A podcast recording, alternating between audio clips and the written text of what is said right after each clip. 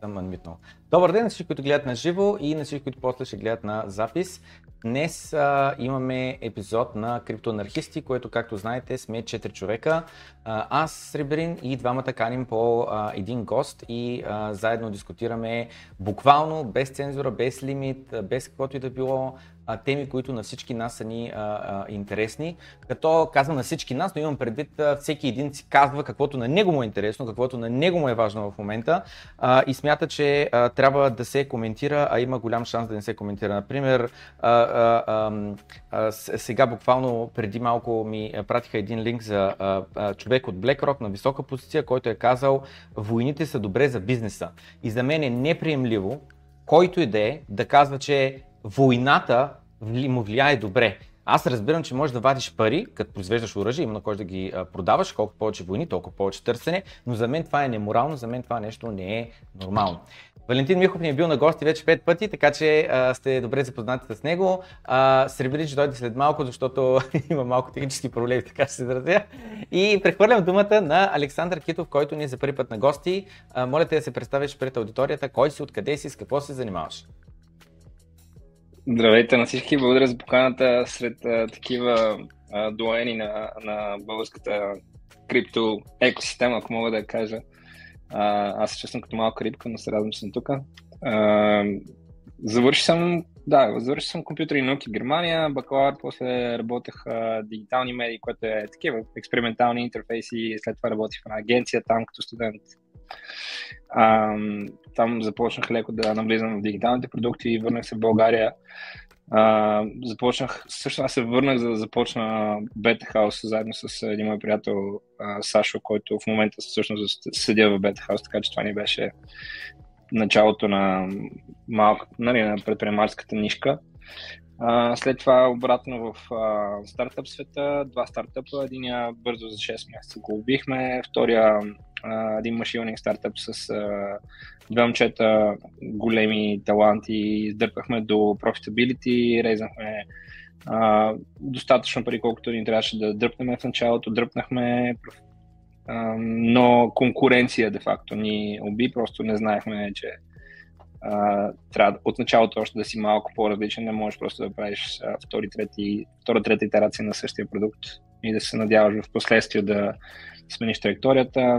А, по това време това, тези два стартапа бяха 4 години и половина, някъде 5 от живота ми, така че а, да, голяма част мина в това, доста научни неща, след което ми се първото дете, този втория стартъп го замразихме и аз да науча малко много повече за работата с продукти в, в компании, нали? не, не само аз да ги създавам и отидах а, в PaySafe, там им създадах криптотрейдинг, такъв ритейл трейдинг продукт, а, изцяло white label над върху а, нали, popular exchanges, като Kraken, Coinbase. А, с Binance не работихме, Kraken и Coinbase бяха основните venues. И а, след това навлязах малко по-дълбоко в а, заешката дупка, като джойнах един израелски стартъп с а, доста сериозен um, uh, security компонент uh, и там бях първия ремонт човек една година, де факто единствения продукт след uh, Chief Product Officer. Направихме, отворихме просто портфелата, non-custodial, много хубав MPC wallet, може би най-сигурния uh, такъв mobile wallet uh, и го отворихме за Web3 потребители. Беше си преди това енклознат, чисто като акаунтинг, абстракция за това какви баланси имаш по различните мрежи. Ам, и след една година, мис, да, по стечение на обстоятелствата се чух с а, стара позната, която е ам, директора на Тарих Академията.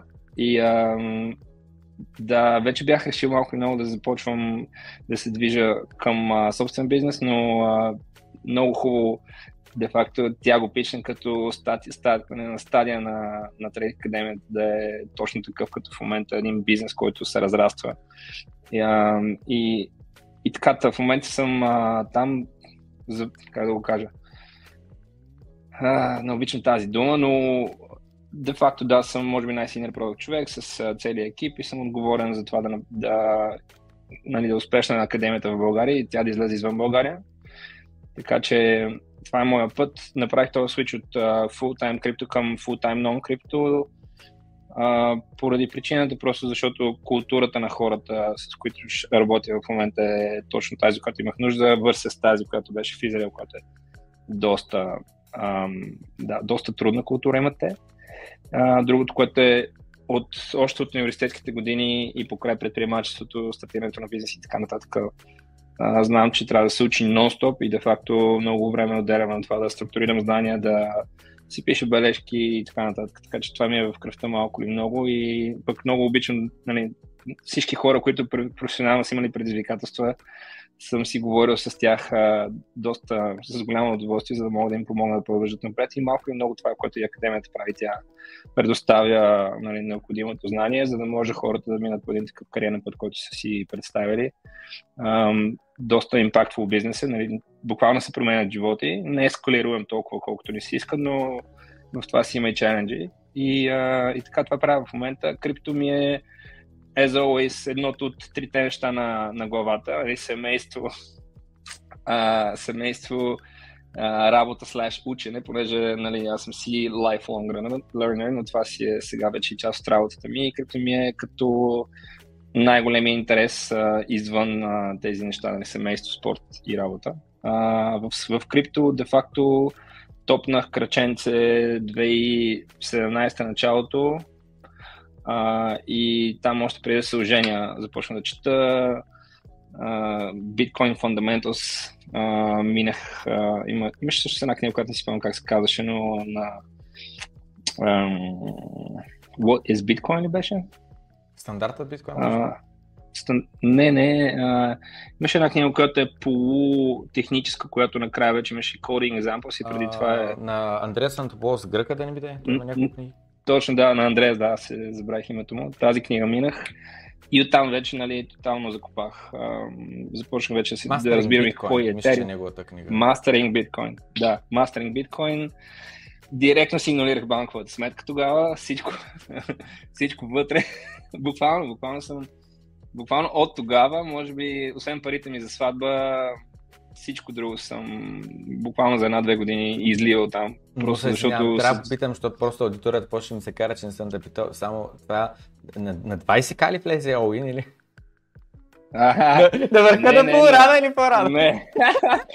не, не, други грешки. Други грешки направих на 20к, но не това. А, а, Набива се на шиткоини, ясно ни е на всички. Да, да. 2,5, 3,5 някъде мисля, че беше 3,5, 4, може би беше то първия average price тази година, на която купих. Оттам нататък всичките грешки може да говорим за тях нали, в последствие, но да, доста ме ободе а, нали, този вирус ми влезе в кръвността система и не е излязъл, така че а, да, но технически и като интереси в криптосвета, знанието ми е по-скоро в а, частта в частта портфейли, Web3, UX и, а, и ритейл, може би ритейл трейдинг venues, бих, бих казал, покрай PaySafe. Uh, много по-малко в DeFi съм, съм купал нали, uh, валю за това тук, така че um, да, там uh, съм ползвал продукти, нали, но не съм навлизал в дълбочина като цяло за момента това, което най-много ме интересува, нали, ние ще говорим за бъдещето, това са такива, как да го кажем, non-crypto native use cases на технологията, понеже много вярвам в такива хибридните, de facto the next big wave being хибридни продукти, където имаш нали, real world value, което се доставя от продукта, обаче той използва по, по много умен начин механиките на, на блокчейн на Web3. Така че това според мен е малко или много ще отвори още вратите за момента. Съвсем да, сега от последните е... 7 дена видях един много интересен твит за първа ам, първа сделка с колатерал Rolex върху блокчейн. Валю, ти видя ли го?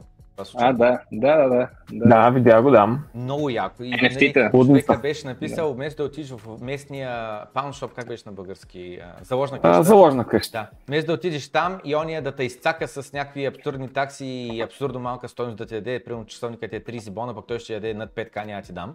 Нали? И на някаква абсурдна лихва от рода на 15% на лихва на, на месец. А, нали, както беше написано, такова ще имаш възможността да влезеш в глобалната ликвидност. И нали, това нещо да проработи, трябва escrow custodian да ти вземе часовниците, да минтне NFT-то и те гарантират наистина за това NFT стои продукт, който ако нали, някой вземе заем от теб и ти върне заема, ти получаваш NFT-то и който има NFT-то, на него ще му върнем часовника. Да наистина невероятно. Аз лично, нали, по-рано да се пошегувам, да, да, да, да, кажа ясно, ясно и ти си шиткойнер и, и да кажа, нали, че разликата между мен и Валио, че той е той, той вижда а, а, а, хубавото в биткоин, но без съмнение Ethereum, но без съмнение Ethereum е много по-любим и главно нали, заради умните договори, цялата иновация, толкова много делове работи върху Ethereum. Аз пък от другата страна, абе, виждам стоеността на Ethereum, без съмнение толкова много полезни неща има и така нататък, но за мен биткоин е в пъти по-важен и, и, и, и в пъти по-голям. А, а, е, той и днес е по-голям, но и в пъти по-голям според неща. И съответно мисълта беше, че просто имаме малко различни а, погледи над а, тези, а, тези двете, но, а, само се че се пинах, но а, но без съмнение и двамата Чакай, че се вин го пуснах, обаче той такова. А, окей. Се пуснахме те в разговора, да знаеш. О, не. О, не. Май да спреш камерата за малко. На земята ли ти е лаптопа? Да, да, да, да. Да прави се. О, не, вика. Еми, то се там човека, ти си готов. Да, та Добре, че не е погащи. Та мисълта беше, че такова, че да, че тръгна да говоря нали, за, за NFT-та и за това нещо с ролите безценни, това нещо върху биткоин днес не е възможно. И Евала, че са го направили върху други блокчейни и съответно тръгна да говоря за това, че как наистина просто Блокчейните ни дават възможността да направим неща по дигитален начин, които никога преди това не бяха възможности, възможности или бяха много, много, много, много трудно а, възможни. Те си отворени, permissionless блокчейни, без значение, без значение за това вече Bitcoin, Ethereum, ако чете и какво бяха други в момента, Tron и не знам си какво, дето EOS, той EOS май умря вече, няма значение, да всичките тия а, а, блокчейни, за мен няма значение върху кой, Възмож... Важното е да се изграждат такива услуги и продукти, които да носят стоеност на хората, да могат да ги ползват, но с времето, колкото, това, тук вече идва е, въпросът за децентрализацията, колкото повече расте една, е, една мрежа заради продуктите изградени върху нея, ако няма правилната сигурност, е, е, security layer, в бъдеще това просто е doom to fail, защото някой ще го експлойтне зверски. Това с Rolex е много интересно, защото това показва за пореден път за Real World Assets, нали? защото тук mm. нали си криптоанархизъм и така нататък си говорим как ще се отцепиме от а, финансовата система и ще живеем в някакъв а, бъбъл там, където а, страни от централни банки. Обаче всъщност тази технология има и друго приложение. Не е само нали, да станем криптоанархисти, но и да, имам, да имаме много по-ефикасни финансови услуги, които обзет са същите, които имаме в момента. А, и там в точно този пост за Пролекс някакъв а, а, нали, човек беше казал, а, това за какво ми е, нали, като мога да звънна на, на близкия, близката заложна къща, ние ще дойдат до нас, ще видят Ролекса, сега едно ще ми свършат работата, ще ми дадат парите и ще заминат. И, и всъщност тук идеята е, да, наистина, те ще дойдат до вас така нататък. Обаче цената, която ще дадат е много по-различна. И, и то по много обективен начин.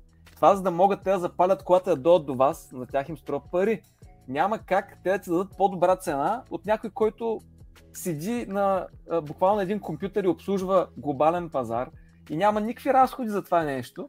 Нали, сега да кажеш, еми тя една банка е много по-ефикасна да има клонове на всеки ъгъл, вместо да има онлайн банкиране. Еми, много ясно, че една банка с онлайн банкиране ще е много по-ефикасна. Та блокчейн предоставя възможност за следващата стъпка за онлайн банкиране, която да, да е много по-ефикасна. Да, безкрайни. Аз съм също много по-голям фен, бидейки продуктов човек на платформата за, нали, за умни договори, било то Ethereum или други, не знаем за Ethereum плюсовете, network effects, нали, които няма как да ги бие друга, друга мрежа. Така че аз сигурно съм, разбирам много добре стоеностите на, нали, на hard assets, uh, non-sensible hard assets, нали, което виждаме колко е важно днес. Така че тотално не, въобще не мисля за use case за биткоин и като цяло нали, промисъл на биткоин ще се променили. Там само се надявам хората да не пипат това, което вече е доказано. Но съм винаги бил много по-ексайта да чета за продукти, които са нали, по един или друг начин направени върху Ethereum. Така че да, аз съм с Валя, просто не ги, как да го кажа, не ги, не ги чета на ниво код, но а, разбирам какво предлага за крайния клиент, гледам да ги ползвам, виждам дали е трудно, виждам дали е нали, obvious, какви са рисковете, какъв ще е, нали, what do I stand to gain и, и така нататък. Така че да, аз съм също в uh, Smart Contracts кемпа. Здравейте, аз не знам дали се чувам изобщо. Добре се чуваш. Че много проблеми с техниката при мен. А, извинявам се, обърках часовите зони, за това и така закъснявам. Е, много ти, ти с толкова пътувания, добре, че не си объркал и жилището, държавата, етажа, такива неща, само зоната, ако си. Слава Богу, само част разлика в момента. Обаче само се на тая щуротия слуша, много е странно. Лаптопа спря да работи и всеки такива странни неща. Ще го заредиш. Магнитна Ще буря. ги заредиш, да. Как сте, момчета? Добре, Супер, тъмън си слагаме карта на масата кой къв а, шиткоинър е и за сега сме а, тук двама в лагер на Ethereum, един в лагер на биткоин и сега ти трябва да кажеш от... Да, аз съм, аз съм Toxic Maxi. Toxic Макси. Bitcoin Maxi. Значи сме двама на двама. Еми, добре, изравнени са силите.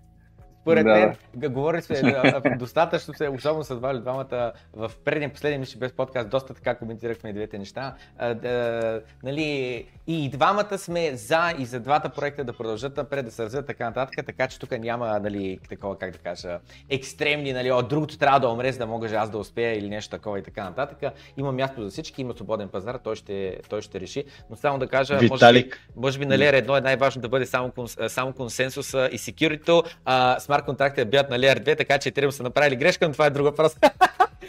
Крайна на шегата трябва да пусна един злобен коментар. на конференцията в Чеха ли беше, където Виталик прояви съмнение колко ще е жив проекта му след 10 години?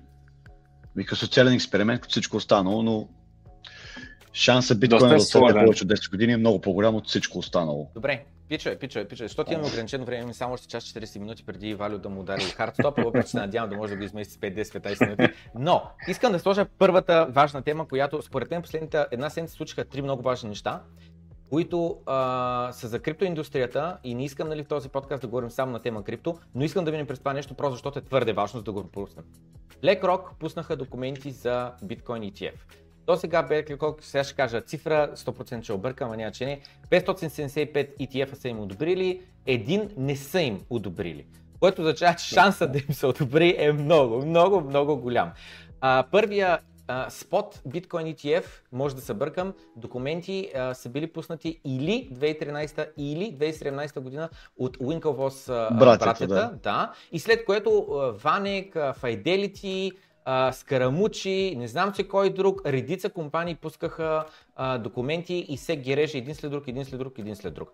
В момента BlackRock, че пуснаха отново, то след 15 отказани ETF-а, човек да очаква, ами той 16 те ще го откажат. Обаче е BlackRock, обаче е BlackRock. Тия пичове, без да имат предварително одобрение, според мен те не биха тръгнали нищо. Те имат връзките, те имат парите, те имат властта, те имат всичко. Мега инсайдери Те в момента, в който направят стъпка, тя стъпка за тях е, те, те вече знаят, че е успешна. Не, няма при тях риск, няма при тях ще видим какво ще стане. Не, не, не, те според мен те са пуснали документи, защото знаят, че бъдат одобрени.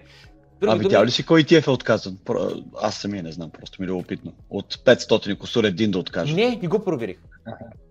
Не, не го проверих и е много хора, много хора го повдигат. Трябва питам чат GPT дали има достъп до всичкия текст в интернет, че го е прочел. Защото е, нали, не, съм сигурен, не съм сигурен колко лесно ще достигна до информацията. Та мислята беше следната. Има голям шанс Bitcoin ETF да се одобри примерно до края на годината или максимум до... а, То какво беше срока? 300 дена ли беше? 200, 240. Значи общо взето почти до края на годината, малко след, началото на следващата година да бъде одобрен. Тама на време за големия, Да, големия повод да, до за година. точно преди Виж как се да. съчетават нещата като че ли. Случайност че- не мисля. Кажете си, всеки да си каже просто на тая тема, наистина с голяма тежест ли е, А, е, какво това означава? Означава ли е, BlackRock, защото те като най-големи, до голяма степен всички други по-малки, първо има такива, които искат да иновират, но без сравнение такива, които са по-консервативни, като чуят, че и BlackRock го правят, те ще кажат, ами значи аз ще го направя. То, то, то вече е отъпка на пътека, няма риск, няма, ако нещо не се получи, някой да ме нарежда, нали, да си загуби работа или нещо такова.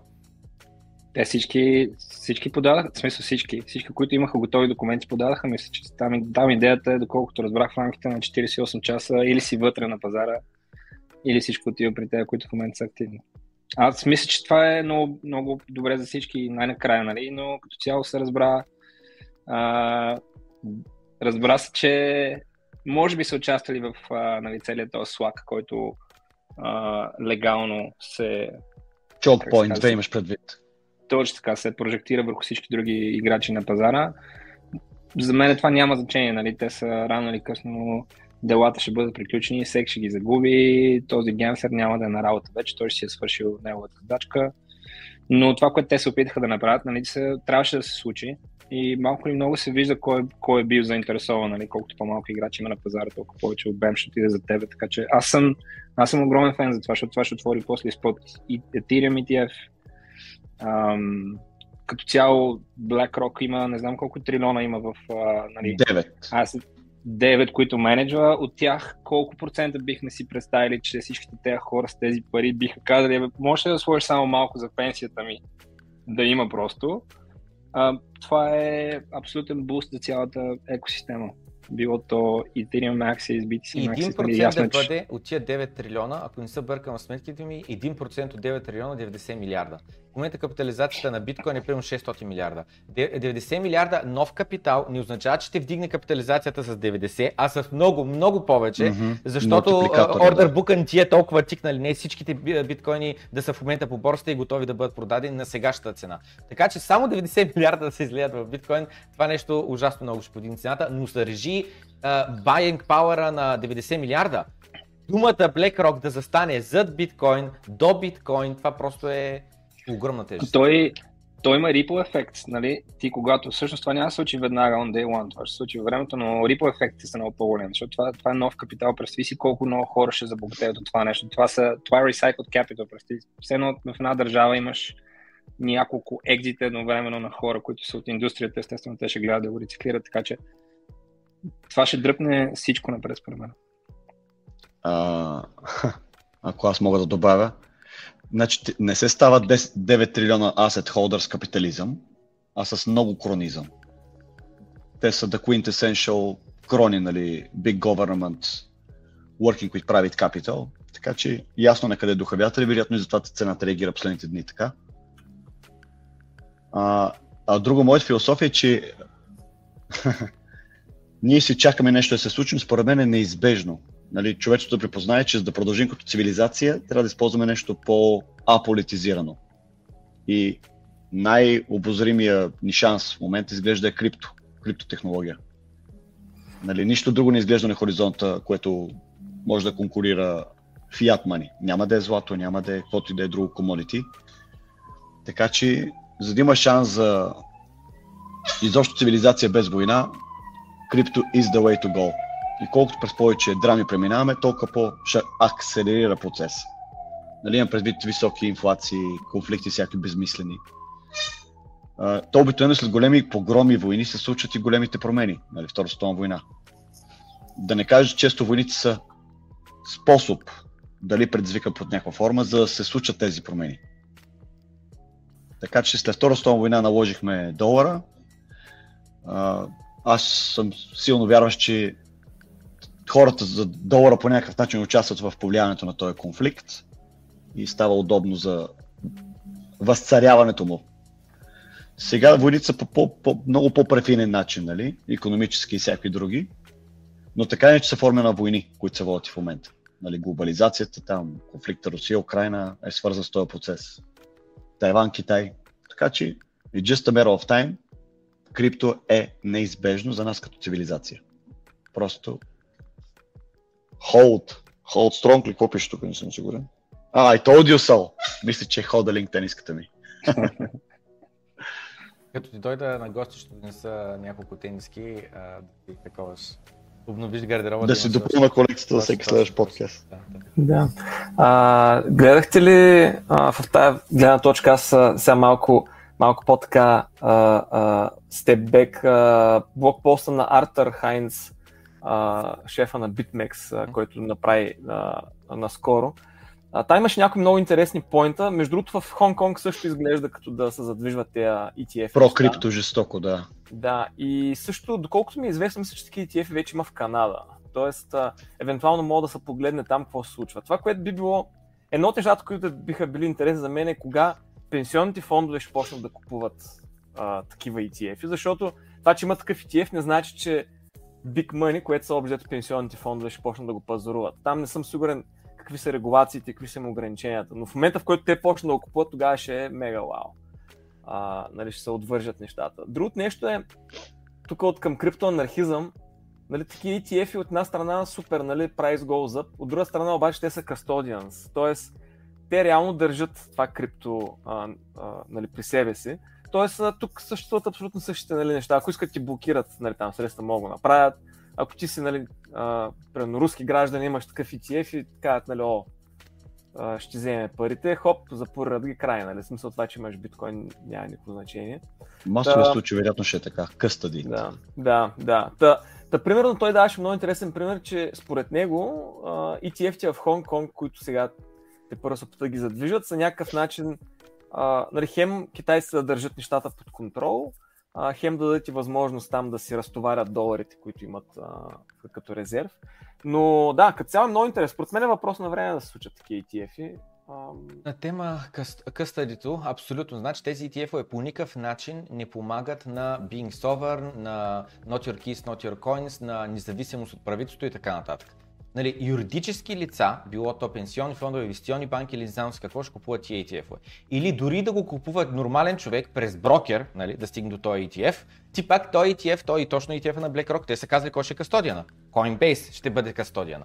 Съответно, това, което казвам, това без съмнение ни помага на идеологията на, на separate money from state във вид на независимост от стейта. Но това, което помага е първо да се даде по-голяма легитимност на, на целия сектор, нали, то в момента говорим за биткоин, но на целия сектор ще даде по-голяма легитимност. И второ, ам, Хубавото е, че ние в момента, така не че в Штатите, първо да, спот ETF имаме одобрени и в Европа, и в Канада. А, има някакви налети пари, но не са нищо чак толкова впечатляващо. А, но в Штатите до момента има само Futures ETF. Проблема на Futures ETF е, че буквално това е просто едни залози какво ще стане с цената на биткоин в бъдеще. И има огромна разлика между а, а, такъв тип залози и спот байнг на, на, на биткоин, защото ако аз примерно съм булиш и аз искам да заложа пари, биткоин ще бъде примерно на 50 000 долара до края на годината. Разликата между това просто да заложа някъде пари, нали, на, на някакъв contract for difference и да купя истински биткоин и в двата случая края на годината, ако биткоин на 50к, аз ще направя разликата между тук, където сме в момента и 50к. Обаче, купувайки биткоин, изтегляйки го от екшенджа, аз намарям supply, който е в момента а, свободния ликвидния биткоин, който в момента се търгува и по този начин аз буквално измуквам от ликвидността, а по-малко предлагане, едно търсене било то или по-голямо търсене, нали кара цената нагоре. Та съответно мислям беше, че разликата между PTF и Spot ETF е огромна. Future ETF-те буквално за мен не помагат на цената на биткоин да се вдига. Spot ETF-а много ще помогне. Вдигането на цената на биткоин не може да сетя кой, кой го беше казал. Мисля, Дан Хелт. Дан Хелт, който работи за Coinbase преди това, той беше казал за Кракен, цената, а, за Кракен. А, цената на, на биткоин е най-важното. В същото време нали, има, има нещо, което нали, каза, цената на биткоин е най- най-безинтересния най-интересното пропърти на биткоин, защото по-важното е, че е децентрализирано, нали, permissionless, че имаш право да записваш тази информация, която никога повече да не се изтрие. Аз като запиша прямо криптирана информация, списъка на Епстейн на клиентите или престъпленията на Байден или не знам си какво, след една година край, никой не може да изтрие тази информация, вовек ще бъде в интернет. Обаче той каза цената е най-важното пропърти. И защо каза цената е най-важното пропърти? Защото цената ако се вдига, има повече инсентив за миньорите да такова, да, да, да копаят. Колкото повече копаят, колко повече се децентрализира миньорската мрежа, толкова по-малък шанс и по-трудно е да се атакува биткоин. Колко повече се вдига цената, толкова повече хората, които въобще не разбират от биткоин, но просто са привлечени от идеята за бързи пари, навлизат в биткоин. И да, те не влизат поради погрешната причина, но част от тях, не всички, Абе ще кажат, добре, дай го вие твоето изобщо, нали? Ще образуват, ще разберат, през биткоин ще научат за други криптовалути, ще почнат да инвестирате и вече наистина ще мислят не само за пари, ще мислят, че о, аз инвестирам това нещо, обаче не само заради един чарт, ами защото, ой, разбирам бе, има логика в това нещо. Чух роликси, нали, сега има глобална ликвидност благодарение на тия блокчейни и така нататък и човек се образова и започва да осмисля изобщо идеята какво е това да разделиш парите от правителство и, а, и да осмислиш какво е това нещо, нали, централна банка, банка вдигане, сваляне на лихвени проценти, QT, QT и така нататък. Та съответно мисълта ми беше, че това нещо за цената, а, дето number go up, съгласен съм, че няма да помогне на една част на биткоин, но въпреки това ужасно позитивен ефект ще има а, а, върху биткоин, биткоин образованието и все повече хора да осмислят, че фиатните валути по начина по който работят а, днес много са проблеми държави като Аржентина, като Турция, като не знам с какво с огромната инфлация. И тия, да, които имаме неприятна инфлация, ама е болезнена инфлация, просто не се замисляме колко са щупени парите. А, аз имам тук реален пример от Барселона, където търся имот за себе си. Uh-huh.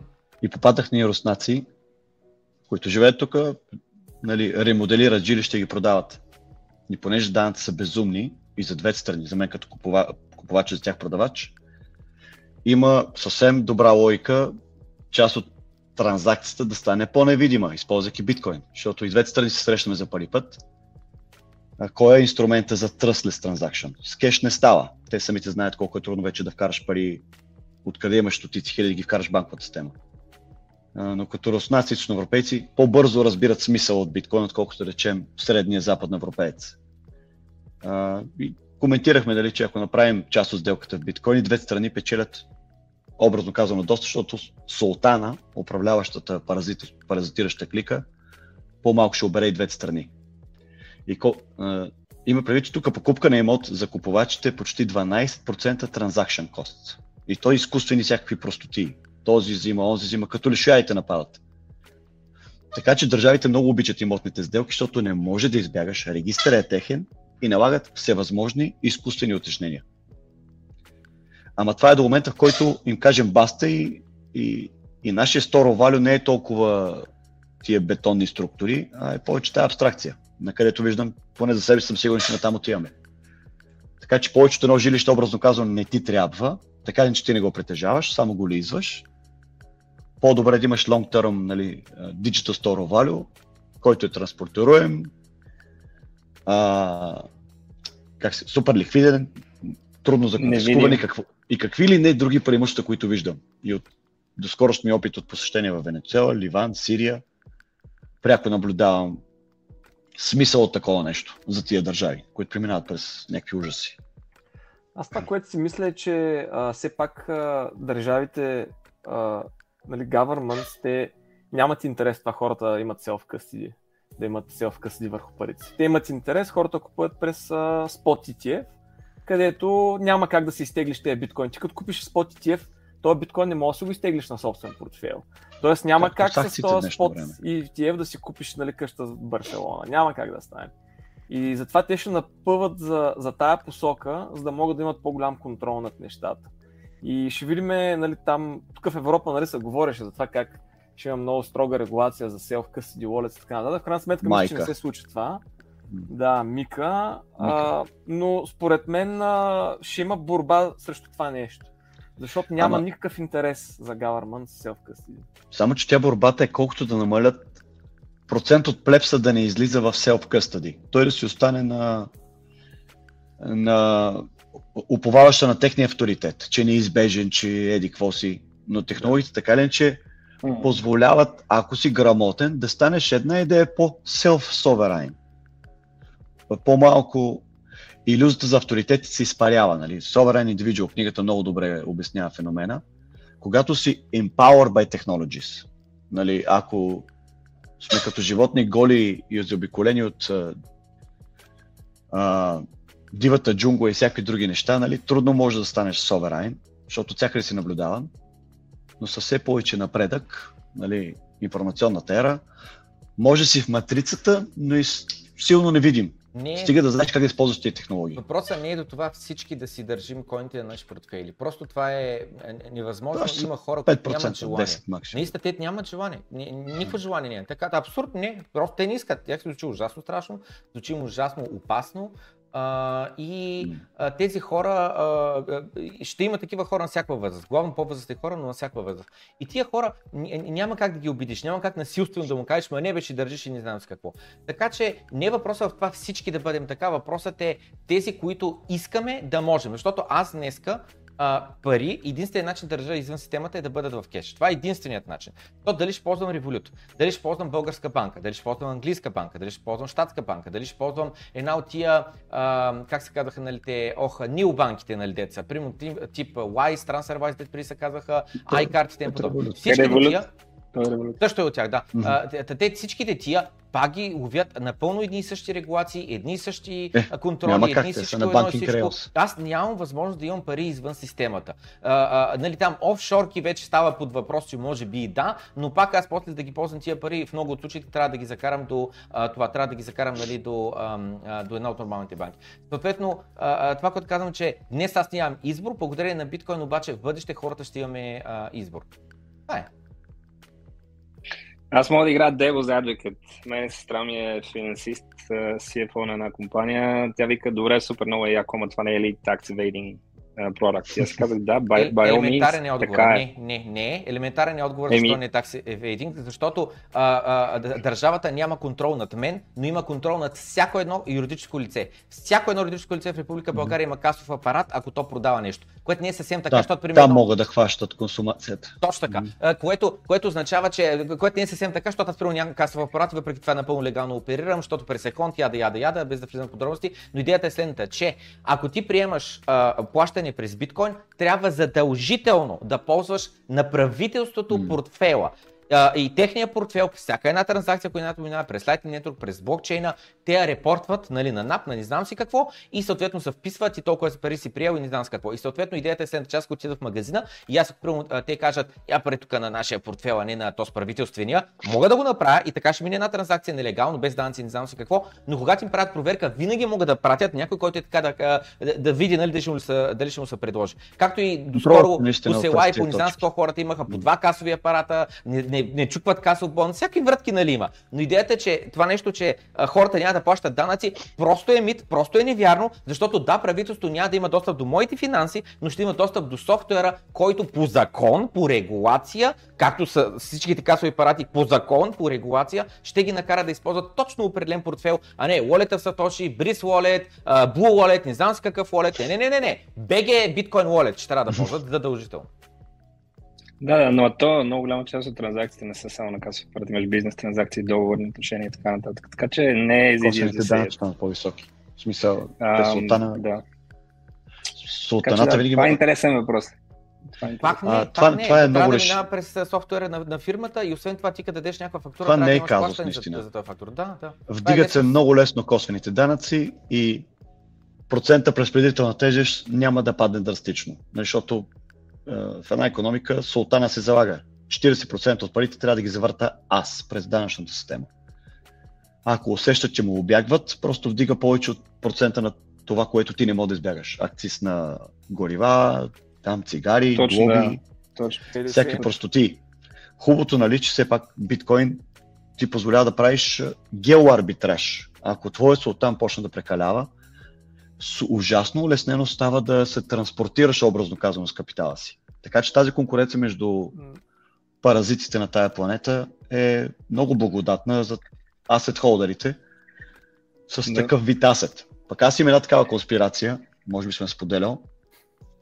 А, аз, а, кой, кой създаде нали, биткоина? Си представят са малко тъмни сили, които знаят, че фиатната система е фиат, да, да фиат крах и, и inevitable обаче ще е деструктивно и за тъмните сили, защото и те живеят от продоволствата на тая планета.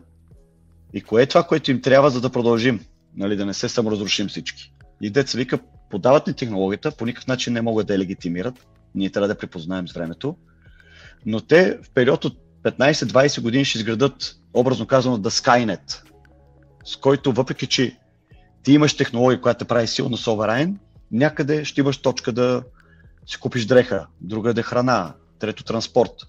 И там вече ще могат да се взимат своето.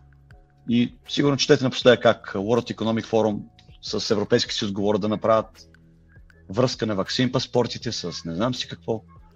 полека-лека билдват инструментариума за, за а, планетарен контрол. Не просто, че аз съм българин, ти си американец, контрол ще бъде глобализиран. За да може, ако случайно съм се родил в България и съм упрошнировали с BG Slave ID, за да не се бият помежду си кой ме притежават, те ще по презумпция, ти си български роб, където да отидеш, искам съдействие на другите ми колеги султани, процент от твоята енергия да отива за, за моите нужди. Нали, това е така най-абстрактно погледното. Да, в това, Но това ще е период. А, мога да добавя а, нали, за, за, и за таксуването как се вързват тези неща. Защото, нали, обективно погледнато, в момента всички държави са задлъжнели супер здраво. Се харчат. Да фият бабо, it's coming да. to an end. Да. И какво имат нужда от пари? Парите как ги получават? Чрез данъци. И а, не знам дали знаете, в Штатите има така наречения wealth tax. А, не, чакай, не в Штатите. В, в Штатите, Испания има да, богатство. В а, Швейцария има wealth tax, а в Штатите а, има така нареченото, ако си гражданин на Штатите, плащаш данъци там, независимо къде живееш. Global taxation, да. Като сте прошнуровали там, нали, с американския паспорт, да отидеш да си цяло, цяла година в Бали, обаче си файлваш американски данъци върху парите, които си изкарал, въпреки че са на, друга, на, на друго място. Също нещо сега искат да го вкарат в Австралия. А, или поне някаква така новина.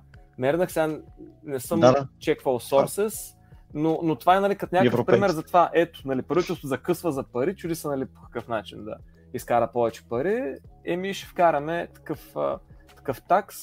А, а пък в, в Италия и в Швейцария мисля, че има този така наречения well tax, където пък е, независимо от това колко си изкарал, смятат се цялото имущество на края на годината, там апартаменти, коли, сега, да. такова, и върху тази стойност ти плащаш данък. Мога да не си изкарал един лев тази година, но плащаш за това, че имаш имущество. Мен това ме засяга, защото нали, живея в Испания, макар че тук за Legal Reasons казвам, че не живея, турист съм си, идваш и заминаваш, но ако над 6 месеца прибивавам в Испания, ме грози риска да, да ме приемат за данъчни цели като текен такс резидент. И какви са последствията сега? Те могат да поискат от моя султан информация за моите асец, банка, акции, intangible values и така нататък. И ако е над 5 милиона евро стоеността им, данъка, който дължа като данък богатство в Испания е 1,7% на година. На година? Wow. На година. Значи ти не си го капитализирал, ти просто ги притежаваш wow. в някакви регистри, банкови токенс или каквито и да тъпоти. Да представи си, нали, испански султан, хасиендата, както и казват, нали, а, приятна е системата за мен е като Alien, но трябва да, да четеш за Undercurrents как работя тук. Подводните камъни не са малко. И как структурира, структурираш uh, asset holdings, economic activity, освен това, за да намаля този риск. Най- най- а във Франция, освен че, освен че е 6 месеца лимита, т.е. прескочиш ти го, влизаш някакви регистри да те проверят колко си asset holder. Защото те по излитане и кацане по влизане и излизане лесно се изчислява времето, което си тук. Във Франция правилото е още по-интересно. Не се гледат само 6 месеца, а в коя година най-много период си изкарал в коя държава. И ако това е Франция, те приемат, че твоя център на економическа тежест е Франция. Те са повлияли за твоето благоденствие по някакъв начин. И съответно могат да дойдат с томахавката, нали? Та те винаги се променят така правилата на играта според това на къде, на къде се да избягат техните най-продуктивни роби. Нали, ако дигиталните номади се правят на тарикати и почват да живеят на три места, окей, нека променим правилата по такъв начин, че да им става все по-низгодно или отежняващо. Или бариерите, при които трябва да им излиза сметката, просто нарастват още повече. Ако преди 10 години може да дигитален номад с няколко хиляди евро на месец и да си сравнително tax-free, играейки то арбитраж, с промяната просто бариерата става още по-висока. За да могат брекета на тези, които могат да прескачат, да е по-висок и да не им обягва толкова лесно. В, пак във Франция, комунистическа Франция, нали? Променят правилата на играта за облагане не върху печалба, а върху оборот, който преминава през тебе. За digital companies. Ако си Google, Amazon или нещо от сорта, не, бяха по-скоро за social networks и такива data-driven бизнеси, те много лесно изчисляват оборот, който минава през теб, защото френските карти всичко е централизирано. Минават една банка, през централната банка и парите изтичат. И просто гледат, ако имаш 750 милиона евро годишен оборот, те искат 3% да те обложат от оборотите. Е, това го Така правят. Да, Мгм. това мисля, че знам защо го правят. Защото тези, нали, ти ако си човек с голям финансов ресурс или компания с голям финансов ресурс, ще наемеш правилните хора, които да ти направят tax optimization, нали, което Такива е... са били legal rules of the game. И сега ги Да. променят непрекъснато, защото капитала се опитва да се измества към по-малко съпротивление. Това, това е и Да. с хората. Да. Те проблем с парите да си ги набавят нямат. Имат проблем с да ги устойностяват. Затова създават повече отежнения, taxation и какво ли не, за да се поддържа тази иллюзия на стойността на тяхната фалшива система. Много набързо, защото говорим доста на тема данъци, искам да вметна само, че в един от последните подкасти на uh, What Bitcoin Did с Питър Макормак или не, беше на What is Money Show на Робърт Брилев, а, гостуваше ония Мао, Мао му е фамилията, не мога да се сети кое е първото име, дето е, Мао Цзедун. не, не, не, не, фамилията му е Мао, а, дето е а, на биткоин бонз в. Самсън Мао. Самсън Мао. Самсън Мао, да. Да. Та той, та той а, казва, че в момента пътува и с Азия, среща се с а, а, правителствени а, представители и ги оринчпилва. И общо взето каза следното нещо. Добре, в Дубай, що няма данъци? Ние са искали да дига данъци. Вика, в Дубай, що няма данъци? е? Как така те нямат данъци, а вие искате се да дигате данъците? И те казват, им, що ти имат нефт, те купаят барели, М. продават. Вика, добре, Имат Sugar Daddy, Абу Даби. така, и вика, добре, вие нали имате а, геотермална енергия и такова. Геотермална енергия имате много и хидро много енергия имате. Що ни я продавате? Те казват, ми как да я продаваме, то не да сложим в контейнери, като барелите с нефта и да продаваме. Вика ми, биткоин бе, що ни купаете с биткоин? Гледайте какви тъпунгири сте. И почта обяснява как буквално те имат много енергия, която просто няма как да я използват. Нямат правилната индустрия, нямат не знам с какво и така нататък. И съответно той вика, има купачи, които вие не нужно нищо да правите, само да подпишете един договор. Ще дойдат копачите от Штатите, от Европа, ще дойдат от Русия, от Китай, от всякъде ще дойдат при вас да купят вашата енергия на ниска цена, но на печала за вас, дали все пак ще получавате пари. И вика, съответно, просто въпросът е в това, вие природните ресурси, които имате, да ги оползотворявате и повече данъци не трябва да вдигате. Напротив, сваляте данъците, с което извиквате капитала на света да дойде при вас, извикате богатите хора на света да дойдат при вас да харчат така нататък. Той говори, че сега не може да сети коя държава, Филипини беше казал, но няма значение точно коя държава, някой от тази, нали, говореше от тия по-бедните държави. И съответно, нали, просто обяснява за това как те са богати на енергия, а, а, просто не я използват, и, защото няма как да я използват, а, а, а, а съответно чуж капитал е готов да инвестира, да създаде нужната инфраструктура, за да може да си лепне а, биткоин копачките и съответно да им плаща, нали, да им купува а, тока и по този начин те да експортират енергията глобално. Та просто отново показва как биткоин има възможността, тъй като е подвижен консуматор на енергия, да отиде там, където е трудно, да отиде в планината, да отиде на високо, да отиде не знам си къде и да хване тая енергия, да използва тая енергия, тъй като останалите всички хора, биткоинерите, а не миньорите, ние искаме да притежаваме биткоин, готови сме да платим за това нещо, това е свободния пазар и съответно ние плащаме сметката на миньорите за а, разходите, нали, които те имат, за да изкопаят новите биткоини. Остана в Ел Салвадор с там техните вулкани, почнаха да копаят. Не, не. Да, милиард инвестиция, нали, има комитмент да се прави това Има нещо. къмитно, но не е започна, не, не, няма се още пустота. Имаше пилотен още преди Volcano една-две години. Energy. Още преди една-две години имаше пилотен а, експеримент, нали, просто като да докажат, че може да работи, но пуснаха примерно там два контейнера с копачки, нали, което нищо не е. А, но все още мислям беше, че не е реалност, но се очаква примерно до една-две години вече да е реалност. Той президента го коментира съвсем наскоро, му видях твита, където каза, нали, че получава скрутени заради това, че се е забавил. И съответно каза, ей това ни бяха Той е нещата, като които... фреймворк. Гигантски. нещата, които обещах да направя и вика, махнах престъпността, това направих, това направих, не знаеш какво направих. Вика, много съм направил, просто нали, е, нали, не успяхме и това да свършим, но работят и над него. Аз съм Въпросът голям е, че- оптимист за... Числата да се видят какви са, нали, защото на, на теория нали, звучи супер, ама да се види економически какъв е смисъл на това нещо. Ама те бърнват така или иначе fiat tokens, които са limitless, unbackable long term, така че поне ще ги превърнат в uh, mining Volcano Energy. Uh, а и плюс инвестмента от... Uh, кой беше? С тетъра от- отзад. БББ. Бина, не Бина. Bitfinex, Bitrex, Bitfinex. Bitfinex. Bitfinex, нали? Те къмитват много сериозна сума в проекта. Uh, така че правят нали, геоарбитраж съответно Едно, също. едно изречение Милиард и половина печалба правят от тия На- тетери, така че. Абсолютно. А те пък направо избиват Дел- рибата. Имат машини Еми, за принтиране пари. високи лихви в момента. Абсолютно, Мете. абсолютно. Слагат ги в One Month а, Treasury, а имат 80 милиарда, ли колко са и гати парите печатат буквално, направо улица. Но много набързо искам само да кажа това за а, а, за... О май гад, излезе мисълта от главата. Само за момент. Ам... Нали есента ще ходим на проучване в Ел Салвадор. Да, да опипаме бъдещия Сингапур, защото аз лично вярвам, че правят всички необходими стъпки, за да станат е, такъв е, the digital the, the digital fortress. Не, не само physical fortress.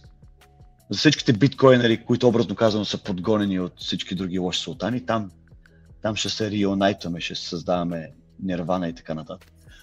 Утопично. Е, там как се оправят с това, че все пак всички кокаин от Южна Америка трябва да мине от там да си до щатите? В смисъл, това не е ли голям проблем? Ми, може би, може би е станало по-регулирано. Този път не го правят е, малки криминални групички, го прави мили, милицията и, и, и, и военните. Да, и да, лапаницата ма... отива като common goods под някаква форма. Проблемът е за това... всеки престъпници. Много бързо може да се, разкандардис, да се разкандардиса там баланс и да стане, mm. Да стане yeah. кофе. Нали? Смисъл, това е някакъв вид риск. Ами защо Нямат историята, така? културата. Защото това са два вида народи, няма как ги сравняваш. Защото и тук наркотици искаш тази държава и според мен султана и неговите придворни участват в процеса на, образно казано, на разпределение, но не е по дивашки начин. Не са някакви ОПГ-та, не са някакви мутри и прочие. А е полулегитимно, пазара го иска, добре, поне ние да го правим и това, което прибираме, се превръща като а, коли за полицията, нови униформи. Разбираш какво правит? Просто да. въпросът е... са ми интересни дигитални нации. Digital, digital nations. Това как ще работи? Според мен след време просто си купуваш е. паспорт на някакъв, някакъв паспорт и обикаляш. Ама големия султан винаги може да наложи рестрикции, че този, султан, че този паспорт не го препознава. Струва му се много make believe цялата работа. Афифа работа. Нали имаше този да. от Словения ли беше пича с острова в а, Дунава, който си присвои? Либерленд ли, как се казваше? Нали, абсолютно такова измислено. Събираме с хиляда души, казваме, че даваме нова нация и по чартера на ООН тая точка физическа, която не била клеймната, може да се превърне в място за, такова, за такава нова територия. Обаче му отидеха полицаи от Харватия от, къде беше, от Сърбия, да му развалят рахата. Така че по-големите е, настървени султани, които живеят от паразитизма, те ще пречат максимално на този процес за да не може масовката да така да бяга. Тия 1-2%, които са штури непоправими, окей. Така че трябва да изпускат парата без да се дават революционни настроения от всички останали. За тях ще има exit points. А, нали, те ще могат да живеят по този силно по-анархичен начин глобали, но и трябва да са по-богати все пак, нали, защото това няма да е безплатно удоволствие. За да си толкова мобилен.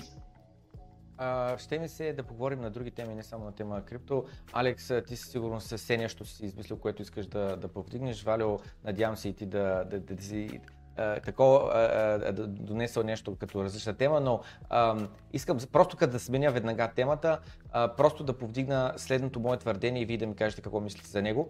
Последните 23 години ти измени ужасно много живота, начинът ни на работа, на комуникация, на всичко а, преди 23 години е 2000-та година, аз съм 8-9 набор, значи тогава съм бил на 11 години. Даже нямам ясен спомен колко точно беше на 11 години, но бяха домашните телефони все още. И домашните телефони бяха с жичката. А, който имаше такъв с батерии, де да можеш да ходиш с стаята с него, беше... Газар. Турбогазара, точно.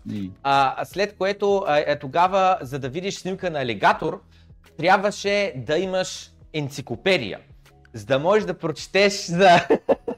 за да можеш да прочетеш за еди си кой връх колко е висок, трябва да имаш енциклопедия, природна, там не знам с какво е учебник, там да, акселерация на информационния обмен.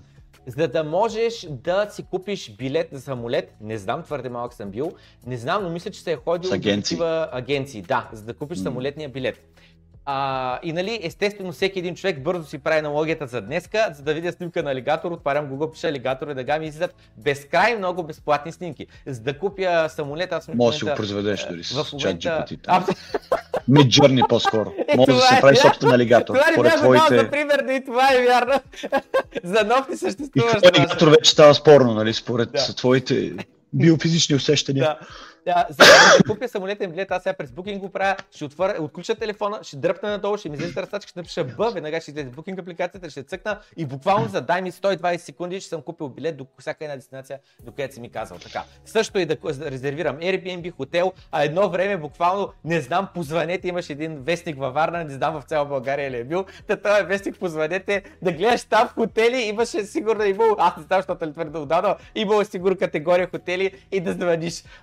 Маркетинг, къв маркетинг, никой не знае къде какво има, всеки отива, пита и не знае с какво. Днес с Google Maps, нали, навигация и така нататък е ясно. Следто, само за 23 години, последните 23 години от 2000 до сега, светът се промени жестоко много и в момента това, което казвам като пример е как е буквално днеска децата на 10 години, на 15 години имат телефон в джоба и могат да говорят безкрай много, не само аудиоразговор, ами и видеоразговор, не само с родителите си, ами с хора от другата част на планета, защото тогава имаше разлика между а, разговори в а, държавата, разговори до мобилни телефони, разговори до а, такива, как се казва, нали, лентлайн, как се казваше бе, а, лентлайн, нали? Наземни. На, не, не, не, то не е наземен, е домашен телефон. Стационарни. Стационарни, стационарни е думата, стационарен Аз- домашен телефон, така. А пък чуж... да те обадиш до чужбина, това вече беше съвсем друга цена. А в момента имаме възможността видеоразговор да направим, хора пръстати навсякъде по цял свят и да си лафим без никакъв проблем. И също децата на 10 години имат достъп до същата услуга,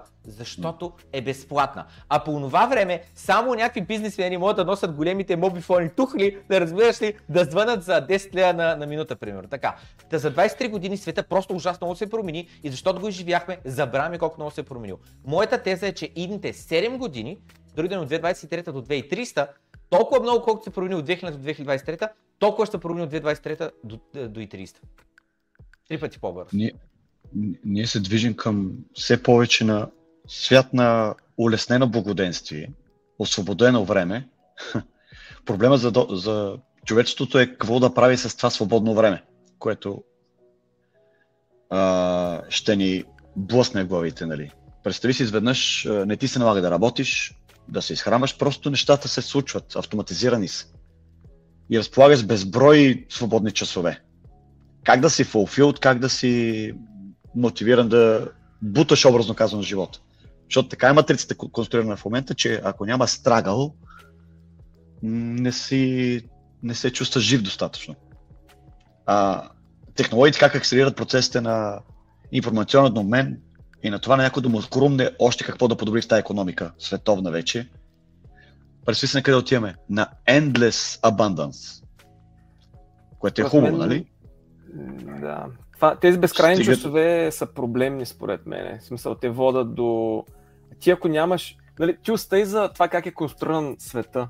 А, самата човешка психика е така направена, че ти ако имаш безкрайно много свободно време и не знаеш какво да правиш с него, общо взето повечето хора най-вероятно ще скролват там Facebook. а, Това се случва и- вече. Затова има дейта бизнеси огромни. Да, но това не те прави TikTok. щастлив. И, и Но ти всъщност губи това времето, за да... Да, Извинявай. губи ти времето. И според мен това ще доведе до много повече хора с депресии, много повече психологични проблеми. А, Ще има соп, сома хапчета за тях. Не е проблем. Да. И едно от интересните неща, където видях последните а, две седмици е новия продукт на Apple, ако сте видели Мгм. за виртуална реалност.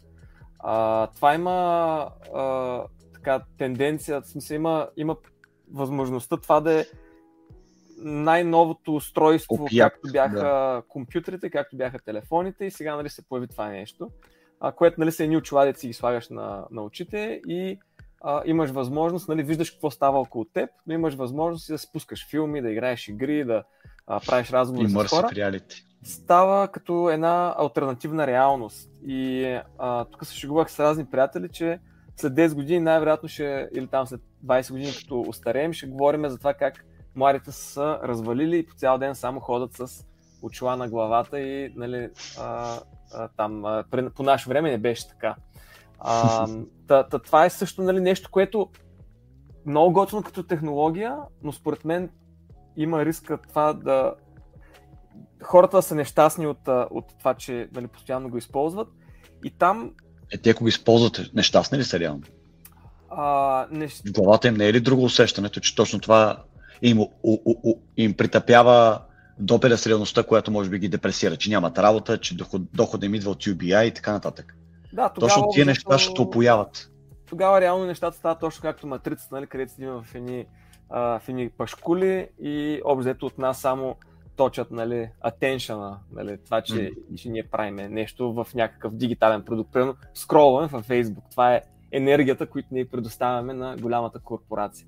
Но в момента, в който се свалим очилата, в който се оставим телефона и се огледаме около нас, осъзнаваме, че сме депресирани и нещастни. А, и вярвам, поне се надявам, новите поколения някакси мозъците им по такъв начин да еволюират, че да могат да се справят с този проблем. Защото според мен за възрастните хора е трудно, тъй като нали, те не са толкова пластични, невропластични, така да се каже. Но се надявам нали, младите хора да измислят начин как да се справят с това нещо и да ни им влияе толкова много. Това е много интересен въпрос, защото наистина какво ще правят децата ни след, след 15 години, как ще изглежда света тогава? Ами, ние ами... виждаме в момента как децата нали, седят и скролват да. цял ден. Mm. Според мен ще да повече от същото. Просто ще сме... Диги... Аз даже гледам от тук, така аз гледам по улиците, според мен физическия свят ще има много по-малко добавена стойност за хората. Наистина няма да има причина да излезеш, освен може би с семейството си да направиш нещо. Много по-голяма дигитализация всички бизнеси. Онлайн всички професии са онлайн. Даже може би държавата ще трябва да спонсорира тези, които не са, са физически професии. Нали? От сорта на това да има магазини, да има производство, да има лекари, да има адвокатите и те най-вероятно ще минат до голяма степен онлайн. Но да, повечето хора според мен нещо ще правят вкъщи до момента, в който вече интелектуален труд не бъде автоматизиран до голяма степен. Нали, там някаква AGI се роди, когато вече нали, ще трябва да се мисли за UBI. И в този момент хората се делят просто на, на, на видове. И едни, единия вид е окей, okay, нищо да не прави, другия вид не е окей, okay, аз от, от този втория. И тогава този втори вид си измисля, нали, аз как мога да бъда полезен в този свят. И, и вече, да, туловете, които са ни на разположение, са абсолютно нали, невъобразимо по-силни от тези, които са в момента. И са, трябва да си, по някакъв начин, според мен, това е едно от нещата, които ще има, които ще бъде задължително всеки да има някакъв такъв дигитален, ам, дигитално разбиране за света, нали, малко или много не е Word и компютъра ми, как работи тази технология, как работи интернет и така нататък, за да може да се чувства полезен, ако всичко това ще е дигитално. Така че, да, това може би ще е задължително вече. Училищата вече закъснеят, ще произведат някакви деца, деца наполовина capable да се справят с живота, наполовина не, но на... така си го представям някакси. Да, или си активен, или не си активен, пасивен, ако си стоиш вкъщи, скроваш, активен, ако си а, се учиш и се пробваш да допринесеш, гледаш децата ти да са наясно с това бъдеще на креатива и да са подготвени за него и гледаме да, да няма атомни бомби да да валят. Това са ни задачите. И държавата да може да спонсорира всичко, което ти трябва за да живееш, иначе ти, ти ще си стоиш вкъщи през цялото време. Не знам. Зависимо, майка ми е лекар, представям си, след време няма нужда от лекари, просто някакъв час, някаква камера, закачаш си някаква много такава ултра high камера на лаптопа, инфрачервена, отвори си устата, вземи си blood sample. Сензори всякакви, да. Сензори всякакви, вкъщи се диагностицираш, отиваш само някъде, където е state back, някаква болница, случват ти се нещата, прибираш се вкъщи и продължава същото нещо. Така си го представям, по-изолирано някакси това, това, това няма ще повиши дълголетието ни, защото много повече превентивна медицина ще има достъпна. Нали, хем да, повишаваме да. дълголетието ни, хем ръждаемостта ще намаля, защото количеството хора вече не са необходимост за цялата матрица, а качеството на преживяване. И това се вижда в западния свят. Нали? Цялата социалистическа система тук и на преразпределителна тежест е а, каквото и да стане, може да разчиташ на социалната система. И моето дълбоко вярване, че ниската ръждаемост в развития свят е свързана с социалната им система. Ако преди 100 години, за да имаш някакво reliability long term, как ще оцелеш в uh, по-unflexible years, трябва ти семейство, трябва ти, трябва ти деца.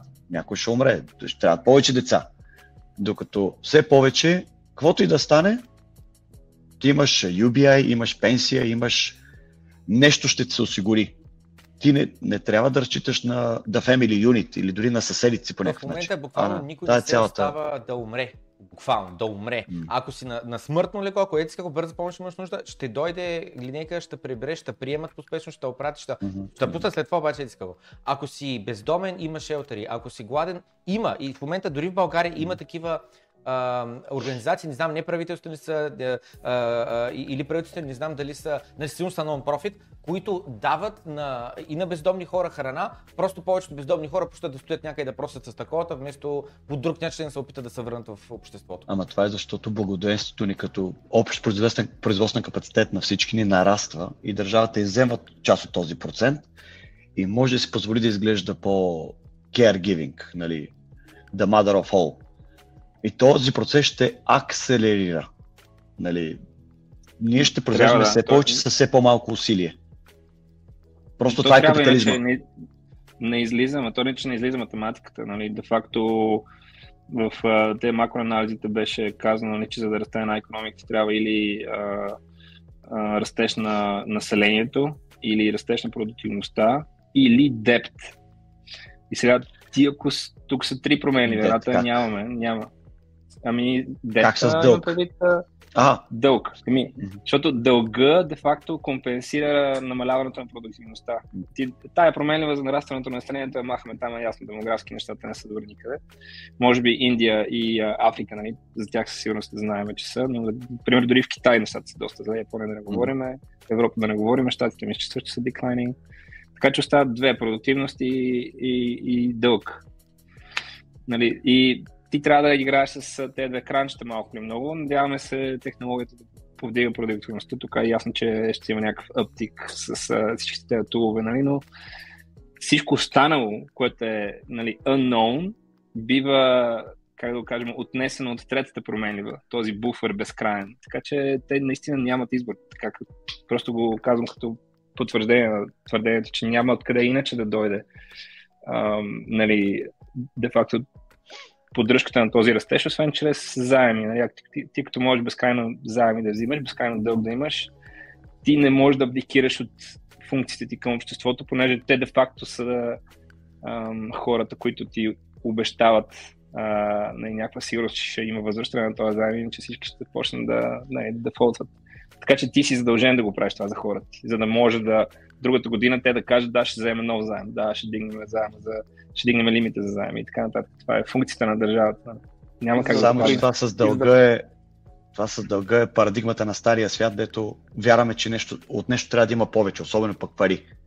Биткоина създава друга парадигма, че всъщност парите дори могат да намалят, deflationary, и така не, че абънданса, който, който нараства, ако аз имам малък процент от тази deflationary currency, неговата стоеност, измерена през абънданса на обществото, само нараства всъщност. И твоя майндсет ще се промени. Не да бягаш по-бързо, да произвеждаш повече и така нататък, а по-скоро да пренастроиш цялото светоусещане.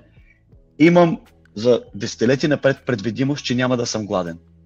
А сега какво? Кой е твой ренесансов период? Какви са тия дейности, които да те изпълват? Нали, защото това е майндсет, mindset, май, как се казва? Промяна на целия ни цивилизационен майндсет. Нито населението ще нараства, нито парите ще нарастват. Точно обратно, който се позиционира в биткоин, те трудно ще нарастват, защото с тяхното поскъпване ще стане много трудно да придобиваш нали, несъразмерно повече, но по-скоро си позицията окей, now spent, нали, имаш пред, голяма предвидимост, обаче ти си от позицията на малък политик, който да реши как да ги връща в обществото. Това ти е привилегията. Аз тук малко да играя един девел с адвокет, ако нали, смятаме, че това толкова ще, биткоин толкова ще преобърне, защо хората в такъв случай, нали, злато съществува от много там. Да, но е от, от. Да, да, въпросът е защо за хората сегашната не са адопнали златото до, до такава степен. Ма те ти бяха е шит, до бе, Първата световна война. Алио, що те е шит? Защото е една Защо е буца, една буца а, метал. Защото От не става за не пари. може. Не става за пари. Кажи ми как да отида биткоина пъгъсна? не става за пари. Моля? И биткоина не става за пари. Кажи защо, Той аз, ще, само, аз ще кажа защо злато не става и след ще ми кажеш защо биткоин не става. Само за мен. Злато не става, просто защото е много трудно. Ако аз искам днес да изляза с, че нямам сега в кеш, 100 лева в джоба, които аз знам каква имам покупателната сила. Пет таксита или а, две, два обяда или не знам какво. Толкова покупателна сила ми трябва като изляза. Няма значение за мен дали ще бъдат а, 100 лева, 50 евро или 36 долара или не знам си какво. Или съм с а, 12 000 сатоща. Така. Аз знам, че тая банкнота лесна е за прехвърляне, лесна е за да получа ресто и, и е разпозната. А, а, а, а златото, колко милилитра, не то не милилитра, то нали, като е, обем Мили. нали, става и в литър да го казваш, ама няма значение, колко грама или колко не знам си какво, за да, за да мога да си платя за тия услуги. Просто не става. Ама той биткоина на практика не става, защото служи за това хора да го трупаш като тип инвестмент. Това, че си е решил да спенднеш, И така да мислиш, кажем- и така го ползваш. Да, да, смисъл да кажем, че искаш, да, да, да кажем, че си стекнал някакъв биткоин, там, примерно, нали, някакви пари. Имаш нужда да похарчиш, нали, някакви от тях, отиш okay. Окей. купиш кафе. Нали, в смисъл, в общия случай, аз поне това, което съм видял с хората около мен, нали, хората не искат да а, харчат своето крипто. Те го използват, за да а, трупат това крипто. И оттам нататък имат някакви оборотни пари, с които нали, правят транзакции. Сега, как получаваш тези оборотни пари, тук има различни варианти. Примерно, продаваш криптото на някакъв екшенж, получаваш долари, или пък държиш там някакви други, имаш някакъв друг кешфол, примерно от заплата или нещо такова. Смисъл, това е не- нещо, което аз виждам на практика. Това да правиш директно разплащане в биткоин ми се струва, Ти описа, просто не го виждам по-трудно да се случи, отколкото... Не, ти описа, че биткоин, ти това, което писа, че биткоин днес не се ползва като пари, ти не обясни защо биткоин не става да се ползва като пари. Други доводи можеш да кажеш, предполагам, ако ще кажеш защо в бъдеще не става. Това, което писа е, тъй като хората получавам се заплата, абсолютно примерно 5000 евро ми е заплатата, аз спестявам от тях 2000 евро и пъхам в биткоин, купувам от екшенджа, тегля на леджера и стои там.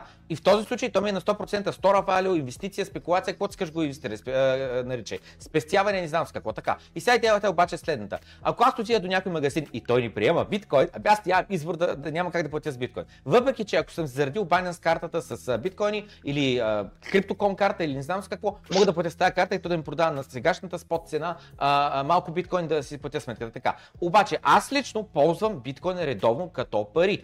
От няколко човека получавам плащания само и единствено в биткоин. Всеки път, утре във Варна имаме среща на патреоните на, на канала. А, всеки път, аз никога не си плащам сметката а, а, с такова, с а, фията. Винаги питам някой, искаш ли а, а, да, да ти пратя нали, по Lightning Network биткоин, ти да им платиш сметката, или правя обратното, ако примерно ефтен съм останал без никакъв кеш, защото мразя да ходя до банкомат да тегля кеш, казвам, пичове, кой иска да ми остави кеш, аз а, а, а, а, такова, извинявайте, обратното, а, имам кеш събран, кой иска да ми плати по Lightning Network да оставя, да оставя кеш. А, а, а иначе обикновено нали, гледам да платя с Lightning Network, защото нямам кеш. Така. И съответно това, което казвам е следното.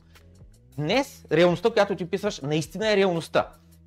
Но след 10 години, след 20 години, колкото повече, а, дали има един израз, а, good money drives away bad money, аз защо да си харча биткоина, като мога да си похарча това? Когато съм в Турция, защо да плащам с лев, с евро, вместо да се отърва от лирите, които съм изкарал от някой банкомат, че да имам лири? Естествено, че ще го направя. Но с времето процентът на парите, които аз притежавам, а, все повече ще бъдат биткоин и процентът на хората, които разпознават биткоин като пари и приемат, само ще нараства и в един момент ще се получи един еквилибриум, в който аз за мен а, няма да има значение дали ще плащам в биткоин или не. И това, което ти каза хората, си казват, защо да платя в биткоин вместо с, а, с лев, те го казват заради неудобството. Защото аз ако платя с биткоин, след това трябва отново да ти позирам в борса, отново да купя, то тогава цената може се е вдигнала, тя може да е падала, ма може се е вдигнала и така нататък. В момента в който той е seaming и аз буквално имам един акаунт, в който буквално с един плъзгач мога да определям колко се прехвърля в едното в другото, а, или пък мога да сложа някакви, буквално да кажа, ако цената на биткоин малко се вдига, нали, а, прехвърля малко в фиат.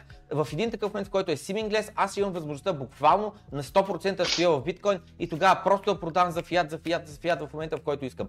Хората, които са с огромно количество биткоин, говоря примерно от 1000 нагоре биткоини, съответно говорим за милиони долари и са наистина биткоин максата, аз си представям, че те буквално не държат никакви пари по банкова сметка, единствено държат по един биткоин в някоя борса с карта, за да могат да си плащат а, разходите. Всичко останало в биткоин стои. В момента, в който биткоина свърши, който те са изхарчили, депозират още един биткоин, за да не поемат риск от third party, а, а, а, риска на, ох, как се казваше, third party риска, как се казваше, каква беше думата, counterparty риск, да не поемат голям counterparty риск, слагат само един биткоин а, а, там и толкова. Така че това, което ти описа, аз съм съгласен с теб, ти си прав, това е реалността днес, особено за много хора. За мен лично не защото аз лично правя поне, поне веднъж на седмица биткоин транзакция в вид на пари. Нали, не да тегля до лечер, не да депозирам до борса, не да търгувам, ами плащам на някой или някой ми плаща средно статистически поне веднъж на седмица, може би даже за един цял месец да пада средно статистически два пъти на, на седмица. И разбирам, че аз съм от малкото хора. Разбирам. Но хората като мен. И аз така спендвам биткоин чисто философски да спред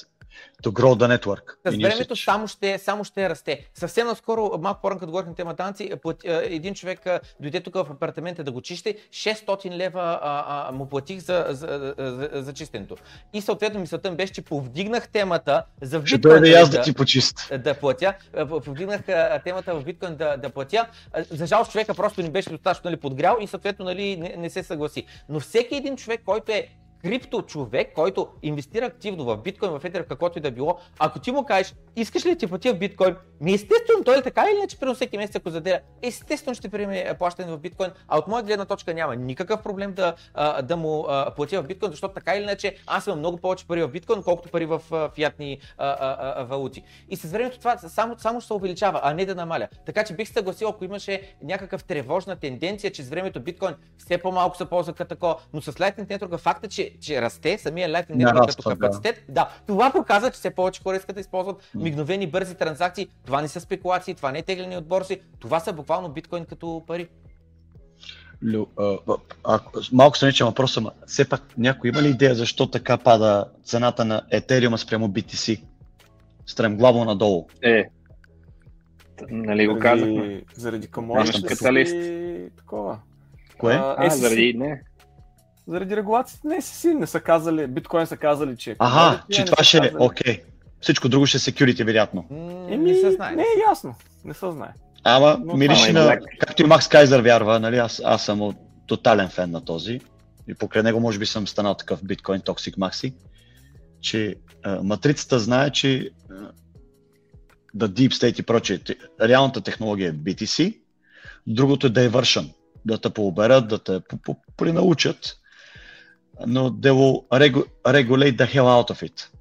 Като, Само... нали, само искам да обяват за на Валио, че Етериум да. за мен също е пари и става за пари. Единственият проблем е там таксите върху мейннета, заради това Layer 2 нали, с много по-низки такси, за времето, примерно Layer 3 или пък uh, Layer 2, които поради един друг начин да намалят още повече, uh, как се казва uh, това, да намалят още повече таксите, защото върху Lightning Network наистина таксите са почти, почти нула. И съответно нали, това, което казваме, че ако е Ether, има лесен начин, проблема там, нали, че трябва да бриджваш, въпреки че ти за да ги прекараш върху Lightning Network, пак трябва да бричнеш нали, по един или друг начин. А, съответно, но мислята беше, че в бъдеще, ако Ethereum се наложи и, и, и, адопцията във вид на брой хора, които го притежават, се увеличава, ми естествено, че хората ще си плащат в, в Ethereum, защото ти абсолютно прямо 80% от нетворта ти е в Ethereum, 20% ти е в кеш, говоря от ликвидните пари, нали, от имоти, коли и тем подобни неща, нали, и примерно нали, трябва да платиш на, на някой от другата страна на света, на света и трябва да направиш международен банков превод, ми естествено, че за теб е по-лесно да го направиш с Ether. Сам в метамаската, подписваш транзакцията, пращаш и естествено, че ти би го използвал. За това нещо, което ти просто описваш е, че днес не е такава реалността, но технологически няма никакъв проблем. А това, което аз описах за златото е, че наистина технологически има проблем с златото. Просто е неудобно за пари. Едно време са ползвали златни монети, но все още не съм сигурен каква е била причината те хора да ползват толкова много злато за пари. Нали, просто е било явно... Бавен, бавен обмен на информация.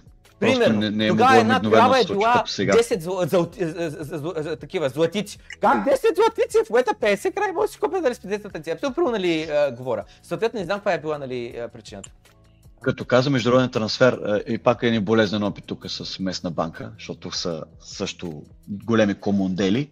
Открих си сметка заради пропарти схеми, преведох 500 евро и я блокираха, докато не им предоставя безброй тъпоти, за които трябваше инвестирам почти 300 лева в преводи. Нали? Само и само да ми отблокират сумите. Представи си как ме държат за топките, образно казано. Тежко За ни е. 500 евро. Тук, И, нали, и, и как не се чувствам свободен върху банкинг Rails. Не знам къде ще стъпиш на криво и ще те удари томахавка. Само BTC ми дава, той е фрешов, свеж въздух на, на, на, на усещането за свобода. Че наистина мога по всяко време да реша с кого, как транзактирам, без скрутинизейшн от някакви гриндисти чиновници. тук ако нали, мога да добавя нали, за цялата, нали, върху този разговор, въпреки че може би не е нужно да задълбаваме толкова, но а, защо нали, биткоин не може да е... А, нали, то може да, е, за да се разплатиме там с частта, че няма проблеми. Обаче един от фундаменталните проблеми е, че много трудно мога да имаш debt leverage в, а, в биткоин а, системата. Тоест, ако аз искам да изтегля ипотечен кредит за да си купя апартамент, няма да го изтегля в биткоин. И нали, не мисля, че е разумно който и да било да го направи. Вярвам, че никой от вас няма да изтегли ипотечен кредит в биткоин за да си купи жилище. Защото тогава трябва да върнеш нали, биткоини. Ще го направим в фиатни пари. И това е един от а, така големите пречки, Да, защото Да и не. Фиатните пари са доста по-стабилни към економик, начина по който се развива економиката. За майндсета, който в момента имаме, защото той е обработка последните няколко стотин години. Момент, момент. Нали, Значи, просто майндсета ни ще, нещо, ще трябва да се промени за за свят. за дълга за вземането на заеми с цел ипотека или с цел отваряне на стартъп и тем подобни неща, мислех дълго на тая тема и извода, до който стигнах е следния. При инфлационните валути, фиатните валути, евро, лев, долар, имаме постоянно константна инфлация. Но толкова е малка, че буквално ние забелязваме. Игнорираме я, правим се, че не е там. Само като си вземем спомнен преди 10 преди 20 години, тук е, е, при бай точно време, хляба беше 30 стинки и днес е 1,80 буквално. Така. Това, което аз очаквам на биткоин стандарт, абсолютно теоретически цели, сега се използва биткоин, тъй, тъй, тъй, всеки има поети си колко хиляди са точно и така. Цените бавно ще падат, но толкова бавно ще падат, че няма да има проблем да вземаш, да вземеш кредит. Вземаш кредит за една ипотека, първото нещо, което е много важно да се разбере е, че при биткоин стандарт цените на имотите ще се стринат. В какво? Не в долари, не в лев, защото те не съществуват. Тук, що, да, тук що говорихме в биткоин. Първо, естествено, че се стринат в биткоин, както и те се стринат последните 10 години. Преди време а, а, 1000 биткоина са били един имот, в момента 3 биткоина са ти един имот в България. А, а на върха бяха 2 биткоина, а пък преди 5 години бяха е, 15 биткоина или един имот в България. Така. Идеята е, че първо те ще се стринат в биткоин, но това на страна. Въпросът е, че те ще се стринат в време. Във време. Защото ако се гледа 70-80 годи- години какво е било в Штатите, един имот е бил във вид на заплати, е бил 2-3 годишни заплати. Днеска обаче, средностатистически са заплати в Америка, днеска обаче 4-5 годишни заплати. И с времето това нещо, тая тенденция най-вероятно само още повече се влушава. Защо? Защото хората спират да използват имота като локация, като квартал, като ще спят тук, започват да го използват като касичка, като да оставят за детето, като, е, като да, да, да, да сложа някъде парите. Като спекула. Ще изтегля аз един а, кредит на 3% лихва, фиксирана за 30 години, а аз знам, че то си мъче му се вдига с поне 5%, може би 10% на година, измерен в тая фиатна валута, която постоянно а, а, а, си губи покупателната сила. Няма как да знаят, спекулират. И- Ще обърнат лодката. Да, да, да, то това е необходимо. спекулация. Те казват какво мислят, те казват знаят, не че нали, имат кристална топка. И съответно мислям беше, че в биткоин това, което аз очаквам да стане е, че трябва да се направи следната математика. Първо, цената на имота ще падне яко от а, 4-5 годишни заплати на, е, може би даже една и половина годишна заплата. И второ, цената на имота тя бавно ще пада, но толкова бавно ще пада, измерена в биткоин, че общо взето а, ти разликата колко ще трябва да доплатиш, ти тия пари са щели, тия писатоща са щели да отидат за, за найеми, така или иначе. И общо взето трябва да направиш а, а, математиката, нали, аджаба, аз ако продължавам да живея под найем още 30 години, колко са то ще дам за найеми, на фона на, ако сега заключа сегашната цена на този имот, абсолютно примерно 3 милиона са тоща, и аз докато ги изплатя тия пари, примерно едните 10 години, тия 3 милиона, 3 милиона са тоща, реално този имот ще е паднал на 2 милиона и 800 хиляди. Обаче тия 2 милиона и 800 хиляди, тия 200 хиляди аз бих дал повече, айде не за 10 години найеми, ама за 15 години найеми. И дори са 15 години, аз вече съм напечавал от цялата тая гимнастика, да я нарека. Това са имотите, причината А, Валя? не е крип... Да. Алек. Един въпрос за Валя. А що не? Ти принцип можеш да изтеглиш заем, обаче просто ще го теглиш в фиат и връщаш клятра ти е биткоин, но може да изтеглиш фиат и да върнеш фиат. Да, да, да. Идеята е, че всеки нали, а, така, а, а, човек, който не е нали, побъркан, би направил такова нещо, би изтеглил заема в, а, в фиатни пари. и би връщал фиатни пари. Точно. А, иначе да, ти може да изтеглиш, но, но нали, когато говорим за ипотечен кредит, тогава е колатърът ти е жилище. И нали, в общия случай искаш да го направиш така, Ага. защо да си колатиризираш криптото, като можеш да си колатиризираш жилището и да, и да изтеглиш заема по този начин. И, и, и Да. просто тезата му е в свят, в който той, той оттам тръгна, защо биткоин не е добре за пари във вида на това, че трудно се теглят заеми. Това имаш предвид. С други думи, това до някъде им плава, все едно нямаш а, а, фиатни валути, ако оперираме с биткоин, какъв проблем ще има за инвестициите? Мгм, За да. по-големи покупки. Ти- Просто, а, нали, сега, нали, тук вече почваме да спекулираме много, нали, сега, тази система, която имаме в момента с фиатните пари, а, където е откачена от златото, е колко там, на 70 години ли, е? колко, Толкова. 60 някъде. Толкова. Така че, нали, те първо ще видим какво ще се случи, но тази система, тя ще работи до тогава, докато нали, хората, нали, не знам, някакси колективно не осъзнае, че тя е много зле, пък то това нещо не се случва. Примерно, в момента ми е много интересно какво се случва в България, не знам дали забелязвате. А, България в момента има най-низките ипотечни кредити в цяла Европа. И защо е това? How is this possible, да. How is this possible? И всъщност отговорът е много прост. Банките са фрашкани с кеш, М, който идва от депозити на хора, които си държат парите в банка. Това за банките са безплатни пари, защото те не плащат никакви а, лихви по депозитите. То реално, тоест банките са фрашкани с кеш, който могат да се раздават на ниски лихви за ипотеки и пак са на печалба. И какво се случва в този случай? Всички хора, които си държат парите в банка на депозит, те всъщност обедняват, защото нали, не, не, не, не, не, а, не получават никаква доходност върху парите си. А пък банките нали, а, стават по-богати, деца вика, и хората, които пък купуват имоти и вземат ипотеки и така нататък, им се увеличава нетворк, Да, защото временно. нали, използват този ефтин капитал да се а, увеличават асец. И нали, какво се получава? Хората, които са пасивни в своят начин на управление на пари, а, реално плащат сметката. А, за сметка на хората, които са активни, които мислят как да завъртят парите, как примерно ще изтегля кредит, ще взема апартамент, ще го дам под найем, ще направя нещо нали, с тези пари. И ако тази система продължи да работи, еми окей, нали, смисъл... Това обаче може да е временно движение на махалото в едната посока. То после ще се обърне. Нали. В един момент спестовниците са в добра позиция, в другия момент са еди кои си. Сега се опитват отново да създадат усещането, че спестяваш is glorious, докато interest rate policy нали, е, се повишава. да, Ясно, но че дали- инфлацията няма да е спрат, много удобна Да. за много хора по веригата и за целия фиат бабъл. И колкото повече persistent inflation, и, и особено когато е такъв по-болезнен инфлейшн, дето не може да заплатата не може да ти компенсира ръста и нарастването на храната. И, и, дразни, и почва да правиш всеки приеми как да се пазиш. И това глобали, като го припознаят повече хора, че изглежда биткоин е като лодката, на която повече хора могат да се хванат, за да, за да се борят с този fiat inflation, толкова повече стане self-fulfilling цялата работа. Защото е мигновено достъпно за всички хора на тази планета, които имат интернет достъп. Това, Кой друг асет други хора лесно могат да го придобиват и да се пазят от инфлация? да. Има ли Ами, друг такъв в света? Ако инфлацията седи достатъчно ниска, така че да не усещат хората, нали, както жабата деца вари нали, бавно в това, общо взето повечето Аз хора нали, мисля, че- няма да, да, да обърнат внимание, но няма как... Това са сценария, където спестовниците нали, са в добра позиция, аз това не го виждам като... Не, не, това е, мах, това е просто временно, мах, временно движение на махалото. А, Чакай но трябва да има е баланс. проблема на това спестовниците в добра позиция. Аз съм бачкал супер здраво 10 години, не съм излизал по заведения, не съм пътувал. Не мога предвидиш Само съм колко, бачкал здраво и съм спестил хикс пари, нали? И да кажем, че няма инфлация. Какво, какъв проблем има в това нещо, аз след това да имам пари, които да не ми геда инфлацията?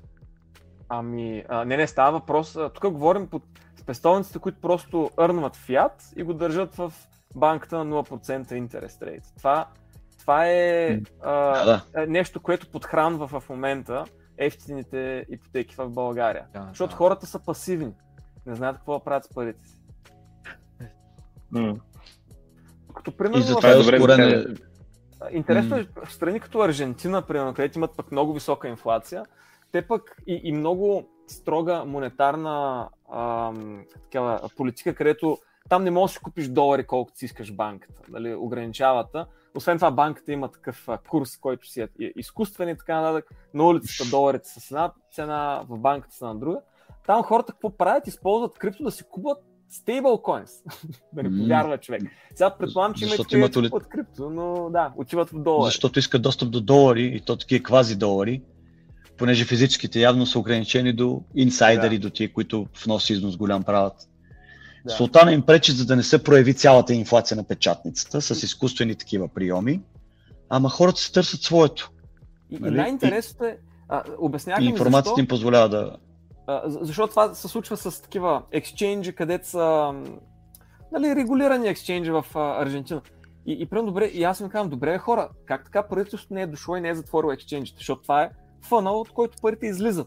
Те викат, в момента, докато а, резерва в Централната банка от долари не се пипа, т.е. Нали, това количество долари Ага, седи не там намаля, не се да. променя, тях не ги интересува какво правят хората.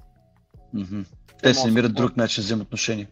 Да. Ами, аз тук търся една агенция за TikTok, ще роти точно в Южна Америка и ми предлага да им плащам в биткоин, защото им е най-удачно.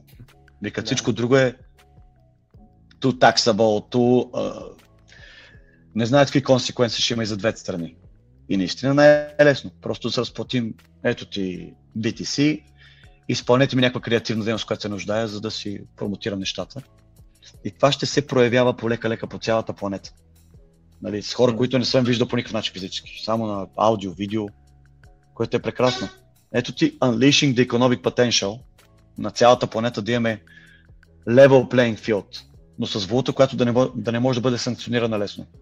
Защото тогава изведнъж е, тези, които нямат достъп заради валутни ограничения, са усъкатени. Нали, в Венецуела, където бях преди месец, а, те в вода, образно казано, газ, а, а, газът от, от, от безводие умират, нали? Заради цялата безмозъчност на системата, там да ги ограничава да... А, нали, ти дори да си програмист, ти е трудно да продаваш труда си, когато тока е unreliable. Алекс, Обаче с соларен записал- панел, с еди какво си, записал може да стане по-соверайн. Искаш да говориш за розови домати. Много яка тема. Кой? Аз ли? Да. Кръга сега ти се е записал. Добре. Мисълта ми беше, ако, иска, ако искаш някоя тема, която ти а, нали искаш да повдигнеш в подкаста ни. Ами, интересно ми е на къде мислите, че отиват а, следващата. Понеже трябва да излезем малко от а, self-sovereignty, М. от а, нали, ефекта, ефекта биткоин върху света, малко да отидем в Community. технологиите. Там какви, какви според вас са следващите frontiers на, на технологията? Тоест, в момента продуктите, които ги има, виждаме, че нали, от една страна имаме exchanges, които работят децентрализирано, виждаме нали, плетора от портфейли, виждаме какво още виждаме? Виждаме lending markets, нали, отдавна ги има етаблирани. се. Тоест, виждаме няколко продукти, които си вече етаблирани. В момента нали, има, може би, втора, трета итерация върху тях, но те са там, съществуват. Какви са следващите неща, които излизат? Тоест, какво не сме направили още, освен да дълбаем в финансовите продукти? Там, а, нали, interest rate swaps и други такива неща, които не разбирам. А, е ясно, че може да се дълбае още, но те са много по-нишови, съществуват в вече нали, развитите финансови пазари, където де-факто крипто още не е такъв. Така че се чуда просто на къде, то може би Валю и а, да, Валю може би вие двамата също имате, но Валю може би повече на къде отиват продуктите в това отношение. Тоест какъв е, какъв е следващия фронтир, който в момента се бори? Според мен фронтира е по-скоро, ако се го представим от гледна точка на това, че до сега нали, DeFi системата беше някакъв вид а, тествана до голяма степен дали работи. Мога да се каже, че сега последните 2-3 години горе-долу се е установил, че, че работи, нали, т.е. стрес тествахме с всички там шиткоини, pump and dump и всякакви други схеми. Нали, големите централизирани институции фейлнаха, пък DeFi си работи. Нали, имаше някои проблеми тук таме, но в никакъв случай в нали, размера, който са видя нали, на другите места. И според мен следващата стъпка е вече, когато това нещо се е утвърдило като технология, да почне да се гледа към тези real world assets, как да се дигитализират все повече и повече неща. Нещата, които аз виждам са дигитализация на недвижими имоти, което според мен има страшно голямо велю в него, защото пазарът за недвижими имоти, цяло това е един актив, който е много неликвиден, има супер много интермедиари в него, нали, а, както Сребрина разправяше, една Кажи ми, да, интермедиарис, където всеки взема там някаква таксичка, нали, за да преживява. А, докато това нещо в момента, в който се дигитализира, ще стане много по-ефективно, много по-бързо, ефтино и така нататък. А, друго нещо са а, заеми, а, нали, не колатеризирани заеми, примерно за бизнес и такива, където са колатеризират с разни странни неща, като примерно инвойс. Да кажем, ти си производител а, в Китай, произвеждаш играчки. Walmart ти правят поръчка за 1 милион долара там да им доставиш някакъв контейнер. Ти, а, ти вземаш заем срещу нея. Да, реално ти издаваш инвойс за 1 милион, а те ще го платят след 2 месеца. Нали, реално 1 милион ти седят заключени нали, 2 месеца. Какво мога да направиш? Отиваш, нали, има такива фирми, където го правят това нещо. Сега в момента нали, хора се опитват, че в блокчейн, нали, вече дори го има проиграно. А, реално отиваш този инвойс и вземаш примерно 80% от тези пари, 800к, ги вземаш веднага. И можеш вече да оперираш с тях. А, инвойса го прехвърляш на някакъв друг а, човек, който те, той 1 милион го взема примерно след 2 месеца и плащаш някаква лихва за това нещо. А, та, та, много е такива неща, според мен, и, и Rolex, нали? Там решил си да си колатеризираш Rolex, да вземеш заем. Всичко това, според мен, ще се увеличава все повече и повече и ще отключи голям пазар. Тъй като там има много пари играят в това нещо. Но тук не говорим толкова вече за селф-соверни и така нататък, тук говорим за една по-оптимизирана финансова система. Да. По-глобализиран да, свят на Asset Exchange. Нали? Да. Някой в Сингапур да може да притежава частица от парче бетон в Париж, без физически да и да, и да може да бъде ренцикър върху този асет. Да.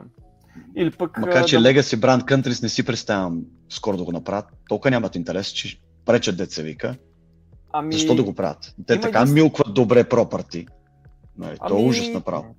Според мен е, частния пазар ще, ще се намери пътя и парите ще се намерят пътя. Това, което виждам, примерно, държа. са екипи в Европа точно. А, конкретно един екип във Франция има, които буквално са с страшно много real estate experience и дълбаят това нещо, може би вече две години.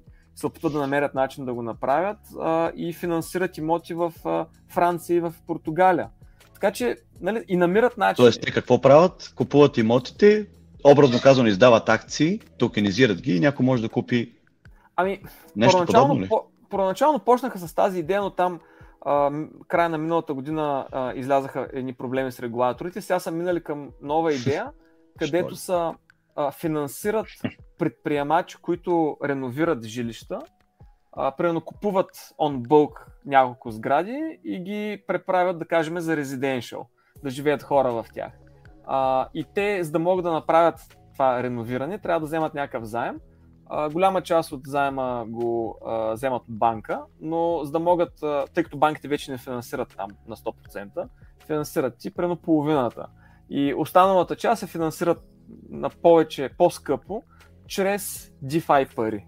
Отиват върху DeFi и казват, ето ние ще ви дадем примерно 10% лихва за тези, за пари, ако ни ги дадете, за да може ние да направим този renovation и а, да, да ги продадем тези а, жилища а, за такъв вид финансиране става въпрос. Но то пак mm. е collateralized loan, защото зад него седи mm. някакъв имот. А те нямаше ли real estate, де факто? Аз това малко uh, RWA вълната много не я усещам, понеже това го имаше преди 5 години. Преди 5 години случваха сделки on the blockchain за various things. Какво се е случило за 5 години? В смисъл, там технологията не играе толкова голяма роля, понеже ти нямаш нужда от някакво технологично breakthrough, за да го направиш това нещо регулаторно нали, е доста трудно, но де факто имаше доста голям runway целият този пазар и много по-малък импакт, отколкото други пазари. Така че да, може би ами- ще се случи нещо голямо. Скоро. Няколко са нещата. Значи, а, не, не знам, по принцип аз първата компания, която видях, дето токенизира недвижимо имущество е от 2019. Тогава токенизираха първият имот в а, Штатите. Нали, тогава а, те Realty. Те бяха да, а, където нали, те токенизират много, вече имат над 300 имота токенизирани, но а, няколко са. Е, едното е нали, първо, че DeFi трябваше да позрее, за да могат нали, да, да, вече да имаш и money market за тези неща и така нататък.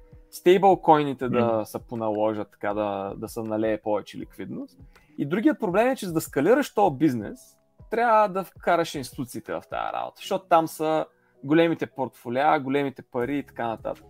И всъщност в момента виждаме, че вече почва да има интерес от а, нали, компании, които въртят подобен бизнес, затова да част от този бизнес да го прехвърлят върху блокчейн, за да могат да видят как е да, а, нали, да, да си потопят крачето нали, в това нещо и да видят, че наистина има смисъл това нещо, че реално ще правят повече пари по този начин. А, mm-hmm. и, и мисля, че това са основните фактори, които в момента да. допринасят за това нещо. Супер яко. Да, ами това исках да питам. Аз да, гледам някакви други наблюдения, но не искам да хайджаквам темата, защото имам още 15 минути, може да има а, други по-интересни. Това е нещо, което се сещам на момента. Иначе, нали, мислихме си, че там с гейминг ще има някакви неща, но там а, за сега нещата са малко бавно се развиват. Според мен е главно защото ти за да разработиш някаква смислена игра отнема адски много време, а пък парите в това нещо се наляха може би преди, преди година, да кажем. А реално девелопмента на една истинска нали, AAA игра мисля, че отнема поне две. така че има известно време, докато там евентуално, но, но има някакво развитие, смисъл има екипи, които работят по това нещо. И трето, което се сещаме е Decentralized Storytelling. Това звучи много, много странно. Затова, а. ако ти си а, човек, който прави някакви сценарии, измисля някакви светове и така нататък, да можеш да билднеш някакво комюнити около това нещо, прено Star Wars, както. Нали. Кажем, нали, IP за Star Wars, за това как, примерно, можеш да, ако го направиш върху блокчейн, а, с помощта на някакъв токен, или нали, не е измислено още как точно да стане, но да имаш някакъв начин, по който хората от Star Wars комьюнитито да могат да волтват, да определят по какъв начин да се развива историята, по някакъв начин да са реално engaged с това как се развива това нещо. Това също хора, които са от бизнеса, виждам, които почват да се замесват в това нещо, но какво точно ще стане, не знам.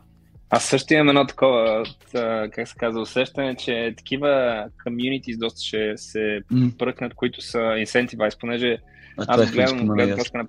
Да, например, learning. Uh, uh, мислих си да плащам 4 цифри на сума на година, за да съм част от едно комьюнити, в което има просто едни курирани материали. Защо? Защото са седнали 20 човека, които са нали, top of the industry, които са казали това са за нас. Uh, това за нас е списъка от неща, които ти трябва на тебе, за да можеш тази работа да върши добре.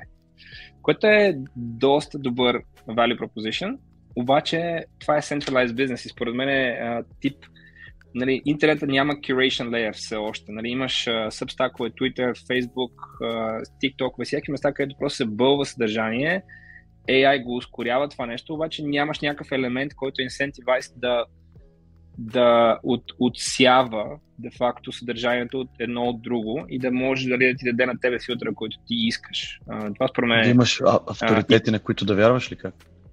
Да, точно. Ти си едно, това, което аз правя, бил си Twitter листа за 200 човека в DeFi, например.